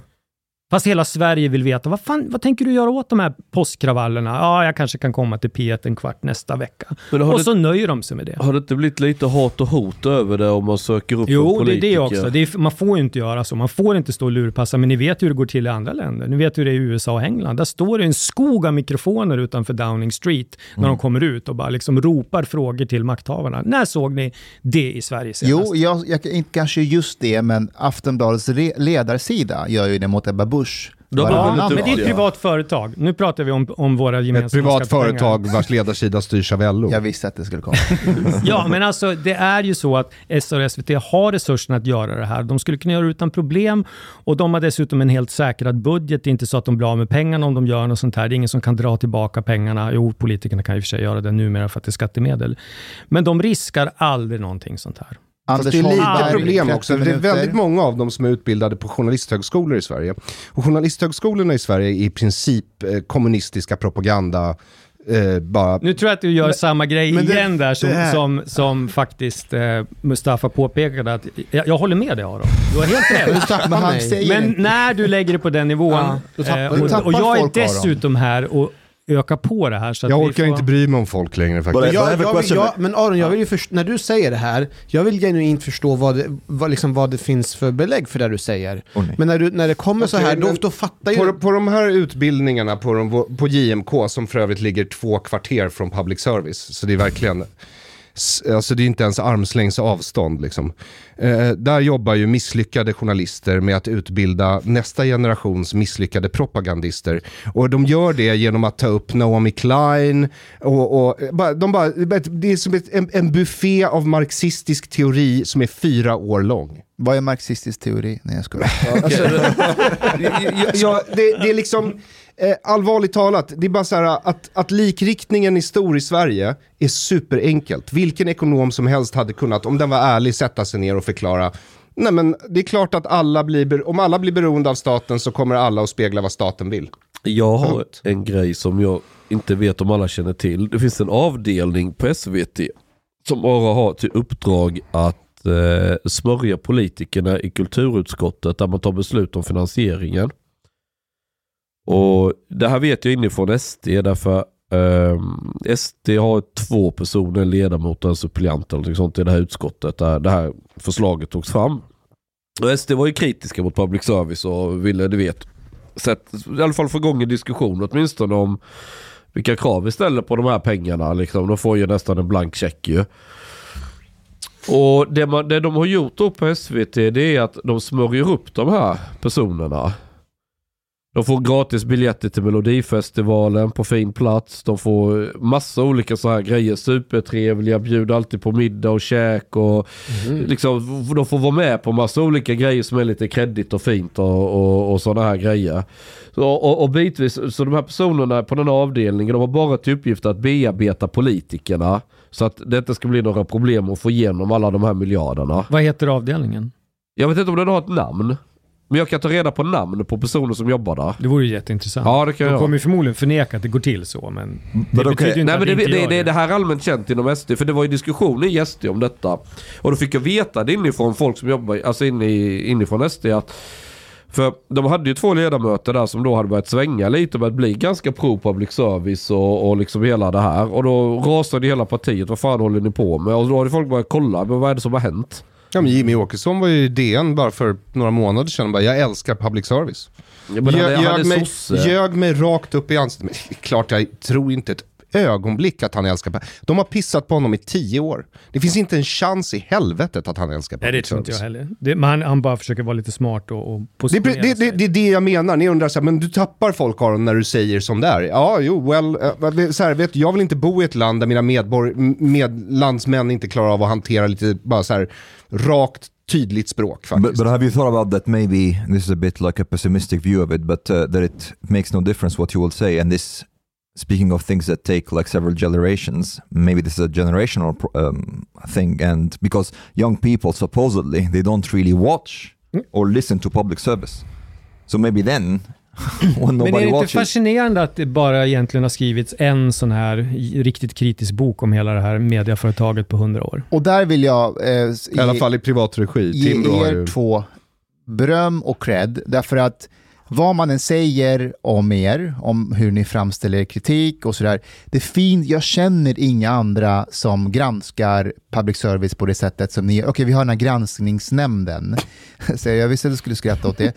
Men jag känner inga andra i Sverige och då menar jag alltså opinionsbildare, eh, komiker, satiriker som faktiskt alltså, är, är en Och så här- varför är det så?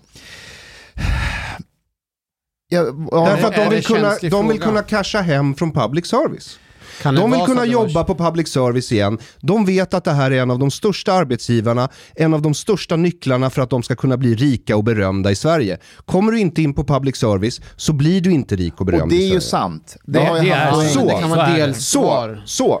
Det kan, Eh, väl, och- det kan väl vara delsvar, det kan inte också vara att det kan vara en känslig fråga och ger man sig på det här så får man stämpel Och för att varför man... är den känslig då? Det är lite grann samma sak som abortfrågan, att man ger sig på åsiktsfriheten och yttrandefriheten och att man bakar in allting när man ska ge sig på public service. Du är emot public service, du är emot demokrati. Ja, lite så är det. Och lite så, man, man bakas in Ja. i det. Och det är ju, vem vill vara emot demokrati? Mm, det ligger mycket i Ja. det där och det är också så att det, det, det är lite osunt att det bara att det, det borde komma en kritisk bok per år om det här jätteföretaget.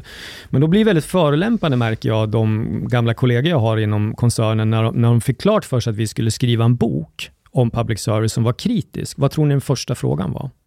Motfrågan när jag sa att ja, vi håller på att skriva en bok om public service och de fick klart för sig att det inte var någon hyllningsbok utan att det var en kritisk bok. Vad är det första ni tror att de sa då? De här som jobbar där. Varför det?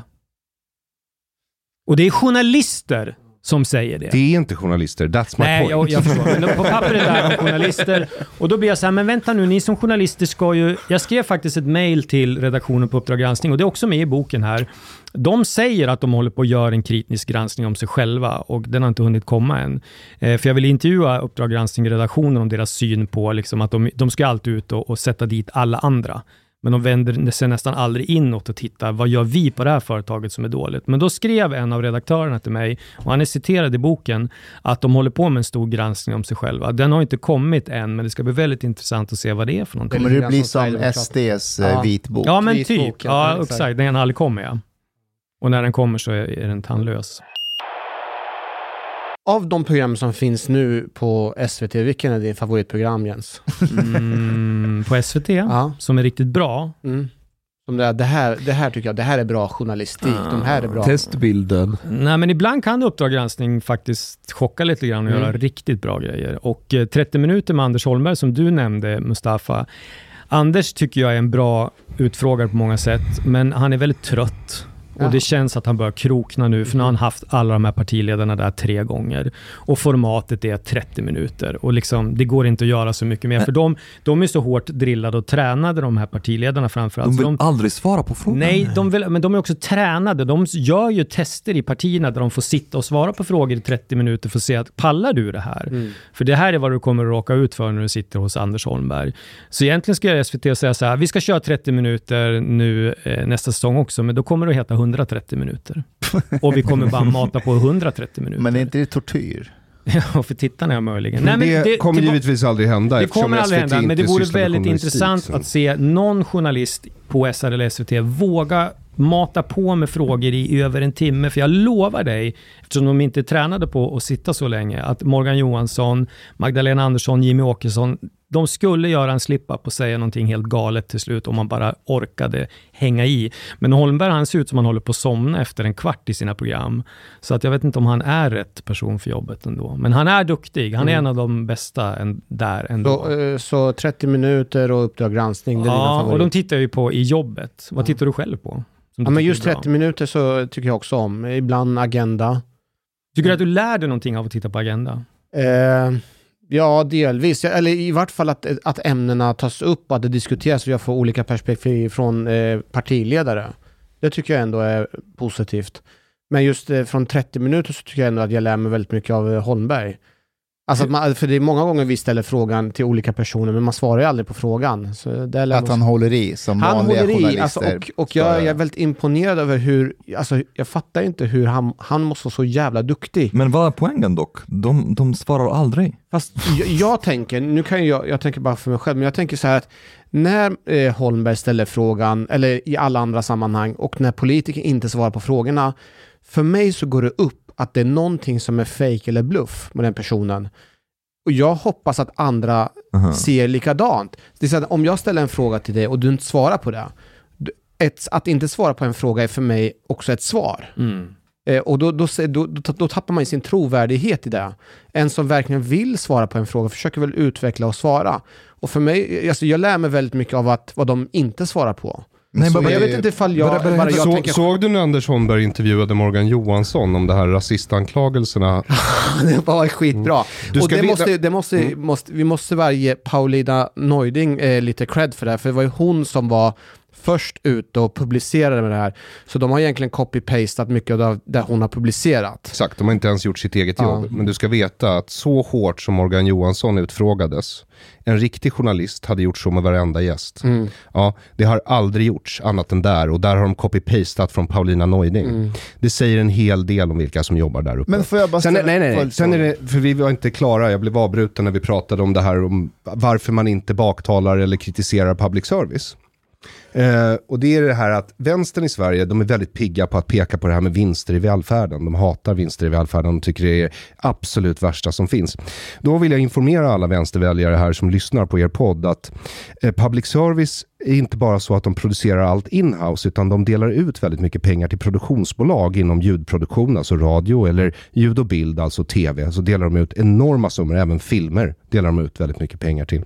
Och de här företagen som privata företag, de ägs av kanske Peter Settman eller Felix Herngren eller Fredrik och Filip eller ja, vad de nu heter. De gör vinst. Ja, de gör enorma vinster på våra skattepengar. Med skattemedel. Enorma vinster. Peter Settman, hundratals miljoner i skattepengar. Så jag undrar, var är vänsterns upprördhet?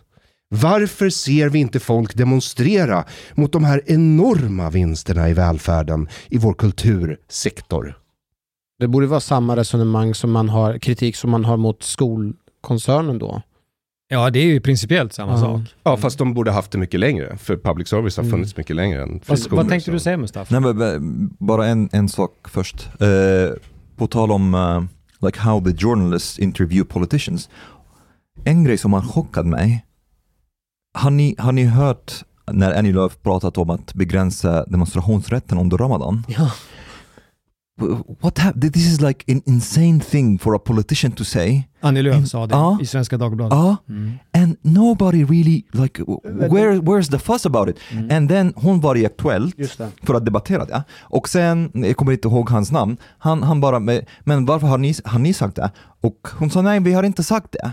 Hon sa, men nej, men har ni ändrat er? Och hon sa nej, nej, vi har, jag har inte sagt det. Hon har fucking sagt det! He Sa, like- sa inte he hon att det var inom en kontext? Det sa hon väl också att det här hon har sagt det är en lång, längre resonemang. men This man har tagit bara bullshit. ut- Det, är bullshit. bullshit. Annie Lööf är inte Ja. kapabel till längre resonemang. This is bullshit. But, but uh, I mean like how come? He said, no but excuse me, sorry. Mm, med. You have said it. Mm. Och då han skulle ha, med have sig, han skulle ha spelat upp det, för det var Ja, en ljudintervju. ja. Då ska han säga, ja men vänta lite, vi har inspelningen här. Så här sa Exakt. du. Så gör de aldrig. Och det är för att de är, la, de är lata och Och det, och det, de här, det här jag vill sätta fingret på. Jag, jag tror att man måste bena ut det här. Att handlar det här om regimvänlig eh, tv där man liksom vara schyssta mot de här makthavarna eller är det ren feghet och inkompetens? Kombination. Det är en kombination, men du måste förstå att alltså, public service lever på statsbidrag. De får 10 miljarder om året. Det sitter folk och ska besluta om hur mycket de ska få.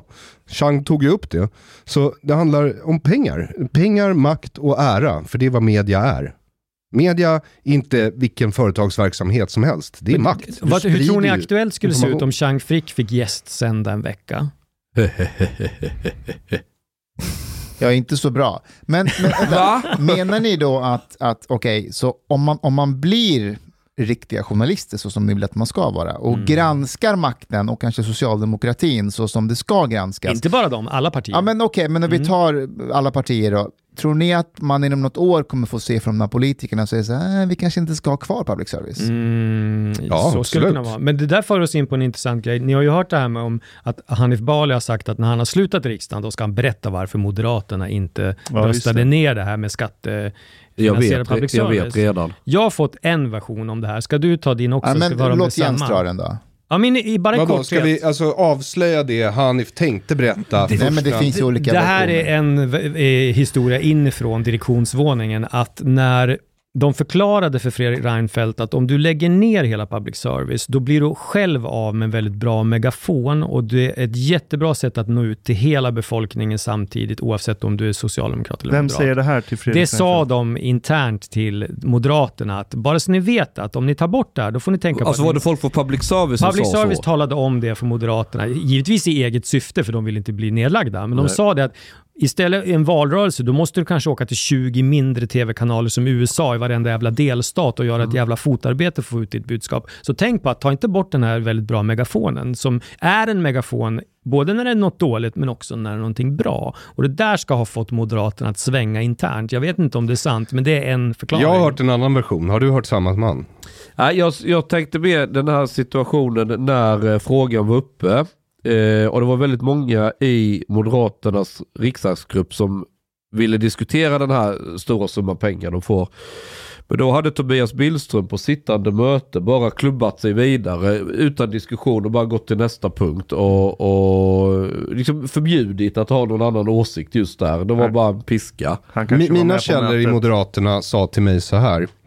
Eh, och det är att eh, public service informerade helt enkelt Moderaterna om att om ni eh, tar fram ett sånt här förslag om att skära ner vår verksamhet eller lägga ner den, då kommer vi att ägna all vår makt till att krossa er i väljarnas ögon. Det där är också en sån där Jag historia vet, som har någonting florerat. köper inte den. Jag vet inte. Varför? Kan det bero på att det är avsändare Aron? Nej. Nej, men det kanske Det inte är verkligen det lustigt sättet. hur, eh, säll- hur, hur jag alltid målas ut som en person man inte kan lyssna på därför att jag är något sorts högerspöke i Det är era antisemitism. förvirrade maoistiska hjärnor. Eh, samtidigt som jag va- vartannat år måste ringa Omar och säga Dude, Told you so! Jag vet, du har, Eh, du har rätt ändå. Det men jag ändå, kan säga som stöder det Aron precis sa, det är att, ja det vet jag flera, alltså nu- då pratar vi riksdagsfolk i Moderaterna har sagt till mig att man har inte vågat ge sig på public service för att de skulle gå i total opposition mot Moderaterna. Man skulle vara rädd att man skulle Än, förlora ännu val. mer i opposition. Eh, Ja men alltså det skulle, ja exakt, men de skulle bli mycket, mycket mer piskade i sådana fall. Det tror jag är helt sant. Men det om finns en någon annan på public det service här. sitter och säger vi kommer krossa er. Nej, de säger inte så. Men Det- det är det. Menar, not hur lägger de fram words, det här? Men de säger det mellan raderna så att den som från Moderaterna ska förstå. Att, bara så att du vet det. Du vet. Ja, Så- och jag förstår att Aron spicar till språket Ja. lite för att ta fram poängen. Ja, Men nej, nej, Eh, jag, över, jag översatte, jag kö, översatte andemeningen i vad jag misstänker, men är, du i vad jag misstänker är den passivt aggressiva tystnad som public service du, levererade nu, till nu, fick, Moderaterna. nu fick du med mig. Och du vet Ashkan, det finns en annan skröna om att när Cecilia Stege Kilo, som blev eh, kulturminister när Reinfeldt vann valet första gången 2000, vad var det? Sex. Sex. Då finns det en skröna att hon ska kalla till sig dåvarande, om det var Mats Sved- Svegfors, jag minns inte vilka det var som var vd på public service-bolagen. Och så ska hon ha haft en kopia av deras eh, vad heter det, koncessionstillstånd och så ska hon ha rivit i tu framför dem och sagt att nu börjar vi om, clean slate, nu ska vi diskutera liksom public service framtid. Och sen gick det, vad gick det, åtta dagar, tio dagar innan de hade grävt fram att hon inte hade betalat tv-licensen och då fockade ju eh, Reinfeldt henne på en gång. och den där tror jag kan vara sann delvis, det kanske inte gick till exakt så. Men det är ju som, som Aron säger och som du säger, att det är klart att de låter Moderaterna och andra förstå att if you fuck with us, we'll fuck with you. Så är det ju. Därför att det är många som jobbar på S- SVR och SVT som inte är moderater. Långt ifrån moderater. Om vi bara återgår till den här översättningsgaten. Kan man tycka att på riktigt att det är synd om KD och Ebba Busch när de går ut och bara vi ska bojkotta public service för det har gjort och vi vill ha ett möte. När de själva har varit med och finansierat public service. Nej. Nej, Nej, jag tycker inte det minsta synd. Jag Inte tycker they reap what they sow. Exakt. Som man sår får man skörda. Och jag, jag, principiellt så är det hemskt, för Ebba Busch kan ju teoretiskt sett bli mördad på grund av det här. Och det är ju fruktansvärt. Men det kommer ju inte hända någonting. Alltså Silla Bänke kommer ju inte avgå på grund av det. De kommer ju bara säga att ja, vi ska se över våra rutiner. Tycker ni att det är okej att, att, man, att public service säger att de inte vill ha ett möte med henne eller är Ebba Busch och KD töntiga som vill ha ett möte med eh, public service? De är töntiga, de borde gå ut och säga att eh, det är dags att titta lite på finansieringen. Exakt. Det är vad de borde sagt. Nej, jag håller med Chang. Det de borde sagt så här, eh, vi ska nu lägga ner public service. Och hade de gjort det, då hade, de, då hade jag kunnat respektera dem. Jag Men hade- det här med möte, Jag säger så här, vi behöver där. effektivisera och modernisera public service. det är så man uttrycker sig. Åh, fy fan vad ondskefullt det låter. Jag Det är älskar så det. märkligt. Ni vet att man pratar om att slimma verksamheten hela tiden när det gäller allt ifrån cancervård till du vet, alla områden i Sverige. Det är ingenting som är heligt. Och de säger vi, ska, vi måste börja titta på att slimma verksamheten och, och bli mer effektiva och skära ner hemtjänsten etc. Vården, det finns skolan. Men aldrig public service. Där går det aldrig att slimma och skära ner. Jens? Hanif, vänta Hanif. okej. först- Ja. Nej, men jag tänkte på det här som vi pratade om, Ebba Busch och KD och så, men de har ju sagt också nu att, sa de inte det, att de ska bojkotta eh, partiledare? jo. Jo. Det vore tufft om de gjorde det. Om de inte är fick det- ett möte. Men är, är, det, är det rätt väg Det hade gå? varit jättesmart om de hade vågat hålla i och säga det, så att SVT varje gång de hade en partiledardebatt under valrörelsen var tvungna att säga ja, Ebba Busch är ju inte här på grund av ni vet vad. Då hade de, du vet, vad heter det, twist the knife Mm. på engelska, men de kommer inte våga göra det. Ännu bättre hade det de varit om, om med. Åkesson hakade på, för då tror ju Kristersson Ja! hade känt sig dum om han stod där själv. Det hade varit fantastiskt. Och då hade det helt plötsligt blivit en, en, en avgrundsgräl. Ja, Men de vågar liksom inte, jag vet inte varför. Jag vet varför. Men är det bara? Partis, partistöd heter det. Partistöd, public service och pressstöd sitter ihop med varandra. Pressstödet kom till eh, efter att public service hade kommit till. Därför att vad som hände när man startade public service var att sossarnas partitidningar började krisa ute i landet. Och de började krisa därför att sossarnas läsare som läst partitidningen nu kunde titta på sina tv-nyheter istället. Den här utträngningseffekten jag förklarar för dig.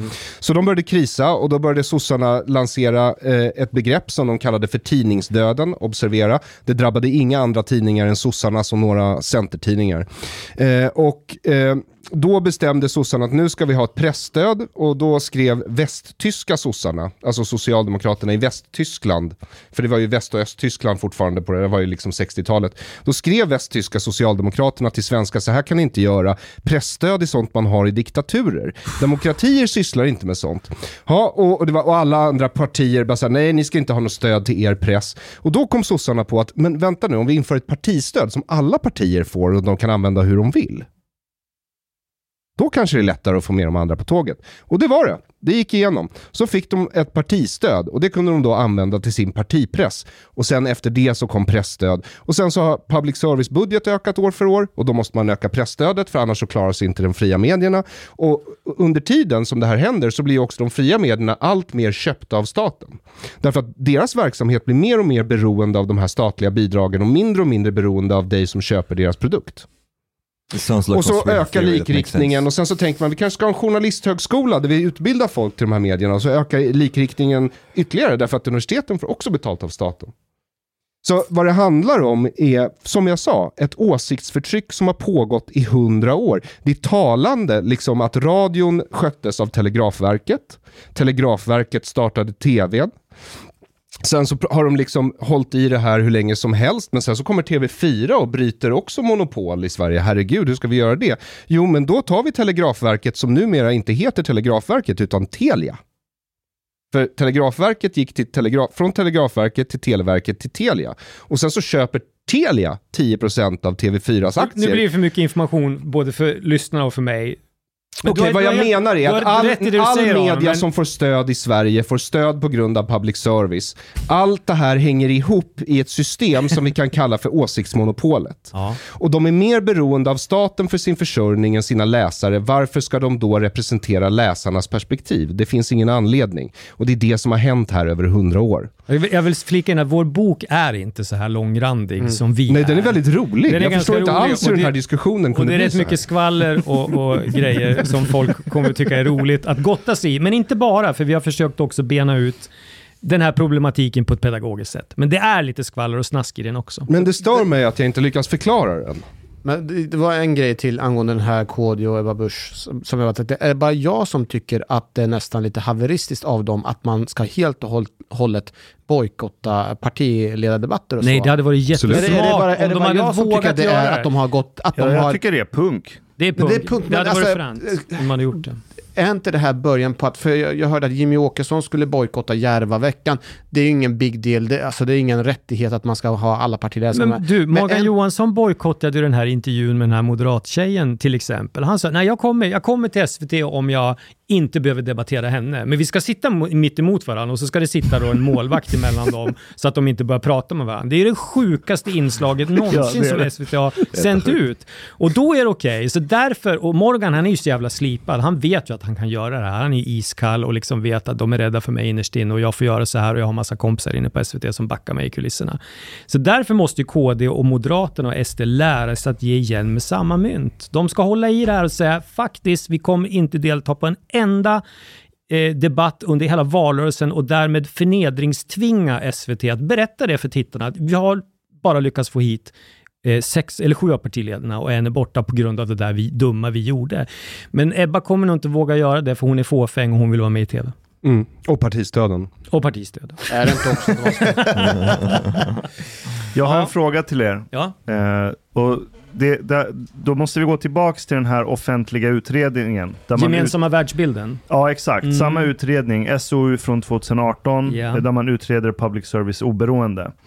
Eh, och Ma- Marshall McLuhan sa ju att massmedierna och skriften avtribaliserade människan. Att massa olika främlingar kunde gå ihop och bli en större sak och så fick vi nationen. Och han sa väldigt profetiskt också redan på 70-talet att elektroniska medier, när de blir elektroniska, så kommer vi återtribalisera människan igen. Eh, där vi kommer ha svårt att hålla ihop stora massor av människor. Och i den här utredningen så säger de ju att en fragmenterad nyhetskonsumtion hotar den sociala sammanhållningen. Så borde inte det finnas ett argument för att vi behöver någon instans som håller ihop folket med någon sorts gemensam världsbild för att idén Sverige som nation Men- ska kunna fortleva. Är du nationalist varför, eller? tro, varför, Jag bara ställer frågan. varför tror du inte att det skulle finnas en kultur här även om det inte var någon som skötte den? Det är klart att det uppstår en kultur. Slavarna sjöng när de plockade bomull på fälten. Kultur, människor behöver kultur. Det är Av alla livsviktigt för exempel. människor. Eh, jo men kultur, jo, men kultur är en sak. Ja, men media är en del av kulturen. Titta Ja, där har vi, Politiken det här är en är del av Arons mål. Kulturen är stor Det liksom. är en relevant fråga Ashkan, men, men för vem skulle det vara ett problem menar du? För folket eller för makten? Nej, jag, fr- jag frågar er. Ja, men jag frågar tillbaka, för vem skulle det vara ett problem Ja, men med den här Utan, utan makt, utan en centralmakt har du ingen nationalstat. Mm, den kan ju se ut på lite olika sätt. Det kan vara en diktatur eller det kan vara en demokratur. Ja det men idag Kina måste det kan nästan vara en diktatur för att kunna ha kvar nationalstaten. Det Vi är det är, ju Kina har snart listat i, ut. ja, vi, We är ju, share the same view. vi är ju snart i ett läge i Sverige där vi kommer behöva eh, diktaturiska åtgärder för att hålla ihop samhället. Mm. Jag och Mustafa var nere i Göteborg 2017, kommer du ihåg det när vi träffade den här mannen från, han var assyrier, han som levde under hemlig, för att han var, eh, han var restaurangägare och han var så jävla hårt jagad av de kriminella i Göteborg så han levde under skyddad identitet och sådär. Och han var ju själv då från hade växt upp i en diktatur. Men han sa det, att som det har blivit i Sverige och speciellt i Göteborg, enda chans, chansen att hålla ihop det här snart är att ni svenskar behöver en diktator. En Saddam Hussein. En Hassad, Saddam Hussein sa, vi satt i hans vardagsrum tillsammans med Ulf. Ulf Kristersson? Nej, Ulf eh, Boström. Ulf Boström, polisen, Polisen. tog med oss. Jaha. Och vi var ju någon slags naiva integrationsmormoner som var ute och liksom pratade om, om och alla bara pratade med varandra så kommer det här gå bra. Men det var flera under bokarbetet som sa sådana där grejer till oss, att Sverige kommer hamna i ett läge där de kommer behöva ta till diktatoriska åtgärder för att hålla ihop landet. Oh, actually, this is, this is an interesting question. Vadå? Typ som att åtala meningsmotståndare för saker som inte är brott? Ja, ja som Mm. vi redan gör. How did your view, both of you, Jens och Mustafa, Ja. changed since your book? Åh gud, vill du veta det? Ja, ja. Go for it. Kör jag, jag, skulle nog säga att ehm, det, vi har gått så här förbi varandra och sen om varandra och sen tillbaka och så. Jag tror att när vi började så var jag rätt eh, optimistisk av mig och Jens var rätt pessimistisk Om vad? om det mesta. Jag, jag var När så ni här, började med vad? när, vi, Boken. när vi började med, när vi träffades och skrev när Lilla landet som kunde. Ja, ja. Ja. Och vi åkte ju runt och träffade människor och så. Jag hade mera, om vi bara pratar om saker och ting och, och, och lägger det på bordet, kallar en spade för en spade, då kommer vi komma Som någonstans. alla ungdomsförbundare, ja. Ja, men lite så. Och jag tror Jens var också lite så, men sen när vi var ute och eh, träffade människor och upptäckte saker eh, och med årens gång så har jag blivit lite mer pessimistisk.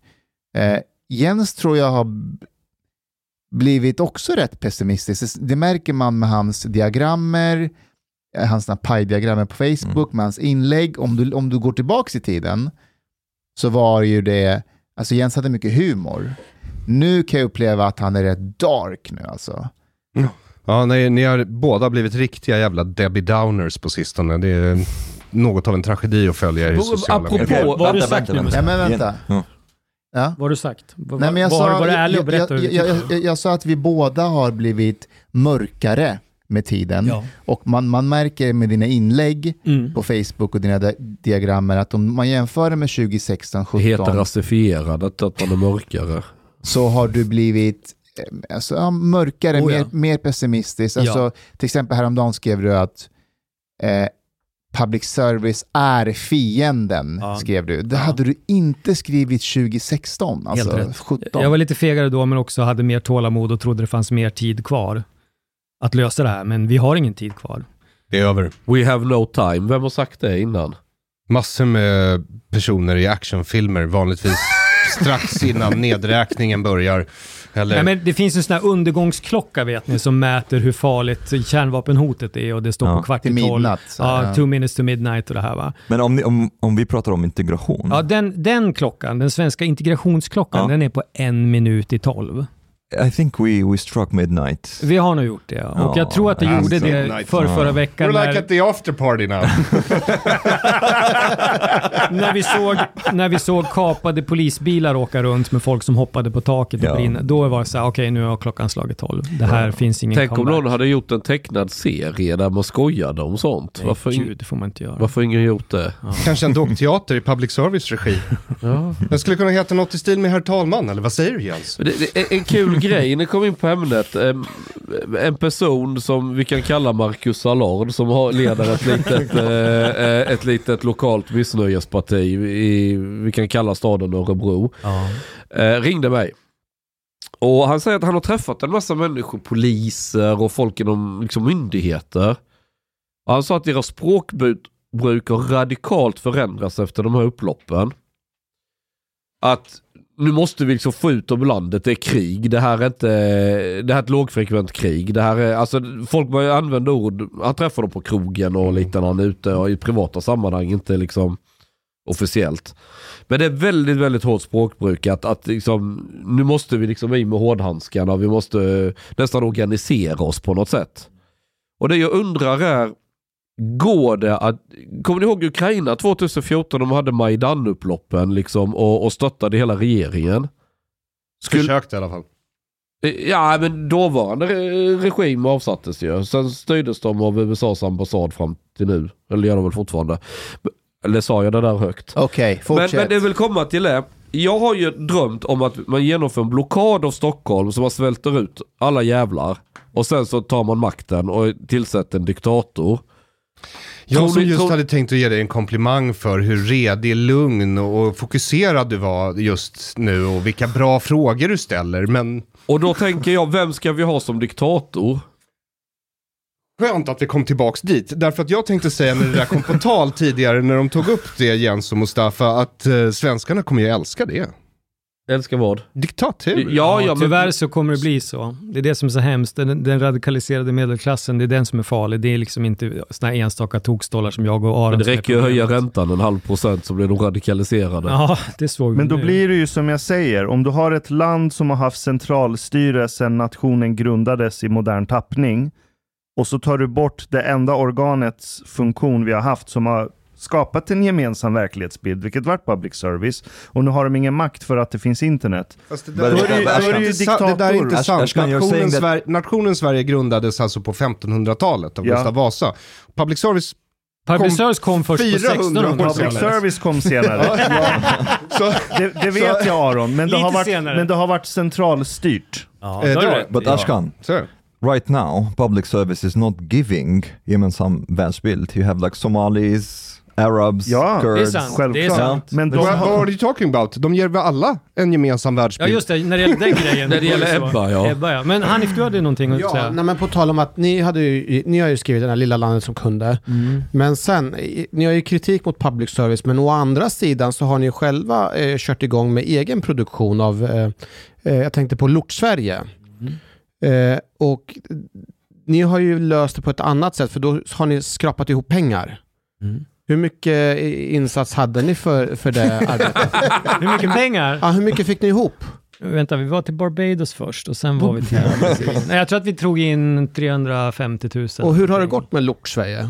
Ja, den första delen är ju släppt. Och hur går det med den andra delen och när Den är kommer på den? gång. Den är på gång. Men vet du vad det kostar att göra en timmes TV? Nej, jag vet Nej. inte. Jag bara undrar när den kommer komma ut. Den andra, den kommer komma Ja. snart. Men det kom en pandemi emellan också faktiskt, var det så, när vi gjorde Vissa det av våra eh, som skulle medverka dog. Ja, det pandemin. också. Ja, men det är sant. Det var ju Ja, faktiskt men, kom nu med ursäkten Nej, men det är väl- sant. Nej, det det är är sant. Det är faktiskt Var det sant. Lars Vilks? Nej, Jag ska det var det faktiskt. Nej. Du berätta om det då. Det Nej, men vi skulle ha med eh, Sheikh Abdirahman som var med i... ehm, Och hans källarmoské i, Ja. i han, han, han, han, var en, han var en stor del av hela reportaget, Mhm. men han dog av covid. Uh-huh, but Speaking Så hur kommer- covid, did you vänta, see that? vänta. did- va? Vänt, vi är inte klara där.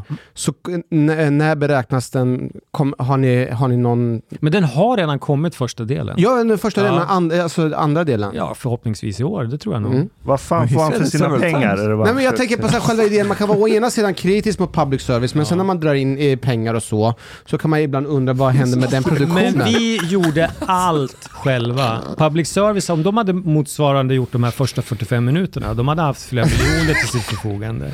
Och Jag hjälpte ju till att samla in pengar till det här, så jag känner mig lite på Hanifs sida. Ja, men jag, jag, jag har ju själv varit med i produktionen, så jag tänker att... Ja, just det, du är för fan med själv. Ja! Vad gnäller du över? Du har ju sett det själv. Men nu, nu en samvetsfråga om public service. Fundera på hur de behandlar mig och Mustafa. De behandlar Mustafa jätteväl, han är med på Aktuellt och grejer. Han är med överallt. Ja. Och hur behandlas han när han är med? Med den största respekt. Nu är det för att han är en jävla svärmorsdröm till att börja med. Yes. Men tror ni att de har en diskussion internt om mig och Mustafa på SVT och SR? Säkert. Jag kan ta ett annat exempel som illustrerar Ja, just ja, men vi det kan ta jag. klart Det- det här ja, det tror först. jag. För jag råkar veta att det är så. jag, Att de tycker att det är väldigt jobbigt att han har en grej i sin CV i sitt förflutna, eller några. Jag är en av de grejerna. Men jag då? Du Som kan ju är- inte förminska mig här. Nej, det är också ett problem för typ. honom. Ja, tack. Du är också djävulen. Men Bra. det är så att de diskuterar det här internt. Att har vi med Mustafa, vet folk om att han har skrivit en bok med Jens Ganman, eh, är han riktigt rumsren? En del tycker att han är helt rumsren och att han är bra och ska vara med på sina egna meriter och för att han är duktig på det han gör. Men det finns de som pratar om att han är en liability för public service för att han sitter ihop med sådana som Chang Frick och mig. Och det här är liksom ingen konspirationsteori, utan det här vet jag från hästens mun att det pratas om. Ja, och jag kan illustrera Inför det. varje gång han är med, inför varje gång han ska vara med i Aktuellt eller P1, framförallt P1, då kommer den här diskussionen upp. Ja, oh, vi skulle kunna ringa Mustafa, men har inte han skrivit en bok med Jens Ganman? Har inte han den här podden med Chang Frick?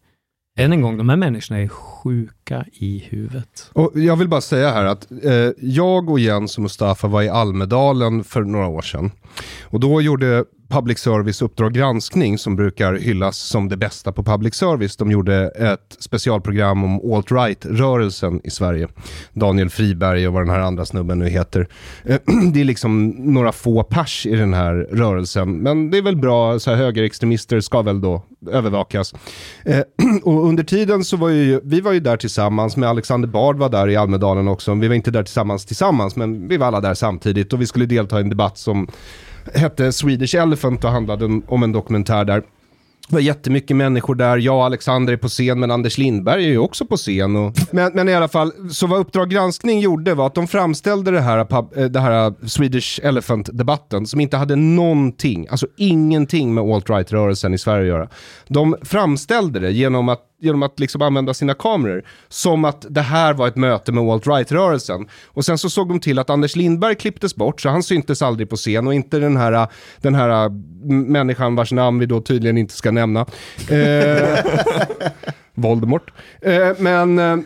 Eh, så de klippte och Jens och, och, och Mustafa satt i publiken bredvid varandra på första... Bredvid Jerzy Sarneski no less. Ja, på första raden. Och de klippte bara med, de lyckades liksom Faktiskt. filma När, när så de att sa bara Jens... nazism, då hade de en inklippsbild på mig. På, på, på Jens. Och de lyckas liksom, det är jättesvårt att filma så att Mustafa döljs bakom Jens. Vi satt så här. Ja, För, nej men för, för, för Mustafa är liksom stilig och mörk och lite större och den här skrumpna gubben liksom. Så lyckas de liksom med kameran ändå se till att Mustafa på något sätt, alltså, måste liksom Det var legat i så här 40 grader upp och ner för att få till vinkeln liksom. eh, och, och sen så klipper de bara med mig och Alexander och sen direkt klipp till något intervju med den här alt-right-snubben som att vi hörde ihop. Och det gjorde de för att smutsa ner oss. Ja, och då blev jag väldigt upprörd eftersom jag är barnbarn till förintelseöverlevare och inte var så van vid att utpekas som nazist. Är inte det väldigt kul Eh. att, att alla blir utpekade som nazister nu och tycker det är så obehagligt? Ja. Astrid Lindgren och så här. Ja. Och jag bara känner, nu får ni se hur det är. Ja. Så här är det. Vänj er. Tack Ryssland. Ja, tack Ryssland för att ni utpekar alla som nazister, inte bara mig och Aron, Ja. nu är vi alla nazister i Och det Sverige. är ju roligt för public service har också anklagat Astrid Lindgren för rasism, för de har ju faktiskt klippt bort delar ur hennes Pippi Långstrump för att då den ska bli mindre rasistisk. Så, så de begår samma misstag som Putin, apparently. Eh, men Jag de, borde de, klipp, de klipper alltså in mig och Alexander och Jens, men skiter i Mustafa. Och det gör de för att vi ska associeras med alt-right-rörelsen i Sverige. Så då ringer jag ansvarig utgivare, upprörd som fan. Det är Ali Fegan. Eh, jag vet inte om han fortfarande dejtar Belinda Olsson från Debatt med Belinda Olsson, Sverige möts med Belinda Olsson, Opinion live med Belinda Olsson. Eh, eller vad det nu kan vara. Det är Belinda Olsson. Men, men, men de, de är en del av nepotismklustret inne på SVT Göteborg i alla fall. Eh, och eh, han kunde inte förstå, han förnekade. De bara ljög mig rätt Trots att det var helt uppenbart Det var att de hade manipulerat. uppenbart. Att de hade manipulerat det. Ska vi- Och de ljög mig rätt upp. Och det här är Uppdrag granskning som alla svenskar var. Vi lägger ner public service, men vi behåller Uppdrag granskning. Nej. Alla de här människorna ska bli arbetslösa, svartlistade. Deras barn, arbetslösa, svartlistade. Det är som jag, jag vet inte hur många gånger jag ska behöva Han ska upprepa mörda det här. husdjuren, barnen, barnbarnen. Ingen ska komma undan. Du är Kaiser Söze. Tack. Deras namn, deras efternamn. Du ska klippa deras ton. Får jag berätta två positiva, roliga saker? Yes. Vi kan väl sluta med något roligt och bra? Ja. Ja. Kommer Men du då- ihåg, du du kan berätta den ena, en, en, en hoppingivande sak när vi var i Almedalen det året som Aron pratar om. Kommer du ihåg vad som hände nere i hamnen? När vi hamnade mellan två väldigt, NMR eh, och... två grupperingar. Mm. stökiga grupperingar. Berätta vad som hände då, för det var faktiskt, jag varit lite hoppfull då den gången. Ja, jo men så här, vi, NMR höll ju, höll ju låda där.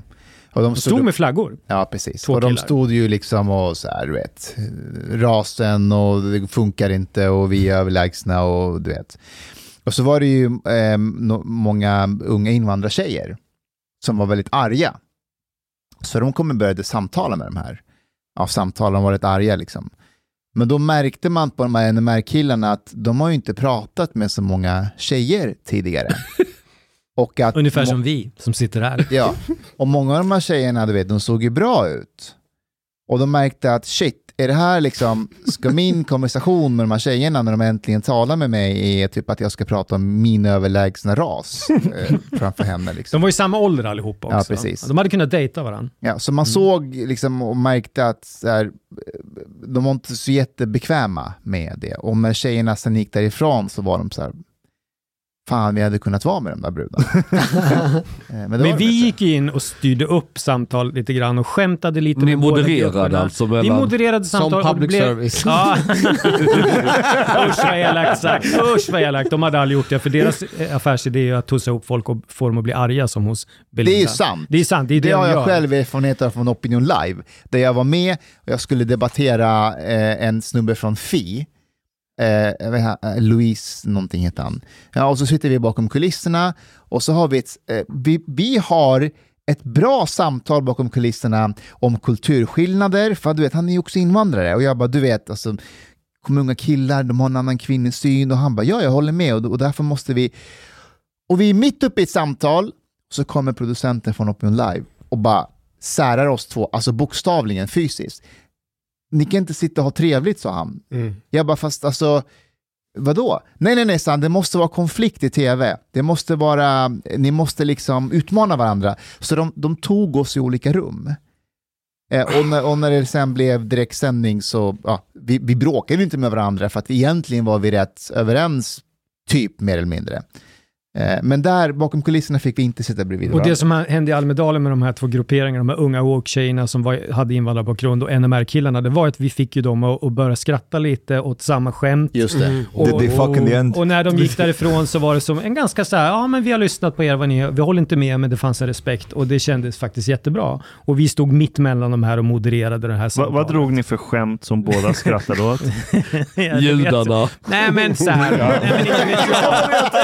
Nej, men Antingen judar eller Vi någonting med homosexuella. avdramatiserade det här som hade kunnat eskalera till en väldigt otrevlig situation, men då, kände jag att okej, om de här två grupperna kan mötas, då kanske faktiskt det finns lite hopp. Så det var det ena som var roligt. Det andra var, jag vet inte varför jag kommer att tänka på det här, men när vi var och träffade somaliska taxichaufförer i Göteborg, Mustafa, och Mustafa var så här uppfylld av sitt integrationsuppdrag och ville förstå alla kulturer, och så satt den här somaliska taxichauffören där och åt eh, spaghetti samtidigt som han pratade med oss, och så säger Mustafa så vad är det du äter? typ att det var en exotisk somalisk mat och han bara stannade och tittade på Mustafa och bara Spaghetti. Ja, jag har sett det. det är liksom... och det säger så mycket om hur naiva vi var. Vi ville världen gott och liksom, vi ville förstå alla till de mörka personer vi har blivit Is it nu. Somali spaghetti? Ja men typ. Det, Det var, var så himla så. gulligt. Han Fan. tittade på mig och bara, du, Men- vi är inte så olika. men- Lugn. Jens, det här, det här bekräftar ju Mustafas tes från början att innerst inne så tycker ju du om public service och du skulle ju egentligen vilja vara Belinda Olsson. Du, alltså, du, säger, alltså, du lyckades ju få in bra stämning där mellan NMR och de här eh, invandrarna. Så är inte din hemliga dröm egentligen att få komma tillbaka till public service? Nej, det, och leda... det är verkligen inte det. Man kan skoja om det, men det är verkligen inte det. Jag, jag tycker att de är samhällsfarliga. En sista grej då. D- Till båda, men jag Ja. har förståelse om Aron inte vill svara på den. Det är helt okej. Eh, om ni fick göra ett program på SVT och ni fick oändlig budget och ni fick göra precis vad ni vill, vad för program hade det Sista varit? måltiden. På riktigt. Det här programmet sänt live så att folk fick höra och se er göra det här. Det skulle vara den största välgärning SVT kunde göra, att släppa fram er ofiltrerat. Jag vet vad Aron skulle vilja ha för program. Go. Det skulle vara ett, en, en, en, så här, eh, ett, tre avsnitt där hur det går från när man börjar lägga ner public service till när man lagt ner public service. Men en kortis där då. Du har helt rätt, det var precis det jag tänkte säga. Att jag har ett programformat utarbetat som heter Lägg ner public service. Men du, jag var ju lite inblandad i den här produktionen, Herr Talman, den här dock... Har ni sett den? Herr Ja. Talman med dockorna. Eh, men jag var inte med. Jens stod för humorn. Nej, jag, jag var med där i början av den produktionen och liksom hjälpte till att utveckla den. Och jag hade ju velat att det skulle vara mycket sex mellan de här dockorna. Och en plotline var då att Ebba-dockan och Jimmy-dockan hade ett förhållande och de pippade med varandra hela tiden. Och sen när de var utmattade och låg där och hade pillow talk, då sa Jimmy det han egentligen tänkte innerst inne. Så det hade kunnat bli jättebra. Sånt skulle jag vilja göra. Eh, Och att de tog droger hela tiden, de här dockorna, och, och låg med varandra. Men det blev någon slags urvattnad version som inte blev så jätterolig. Mm. I tredje avsnittet så ser vi liksom Jan Helin alkad, hemlös i rännstenen. Köpa prostituerade. Slutet gott, allting Mm. gott. Jan Helin-dockan ligger i den stenen. ja, det finns mycket man skulle kunna göra. Hej på dig, min vän. Lisna po mejnu. Du emiket fin menisza. Du harbeta lat biliet po klubzista moltit. En miket fin radioprogram i sferie. Tak ware dejso ardiet mojlikt for grabarna at tropa kafe late ute potoriet. Betalar kningar. Shopa blut pudding til familien. Oka tunnelbana. Eller drika en kal norland z guld poute serviering. Ibland.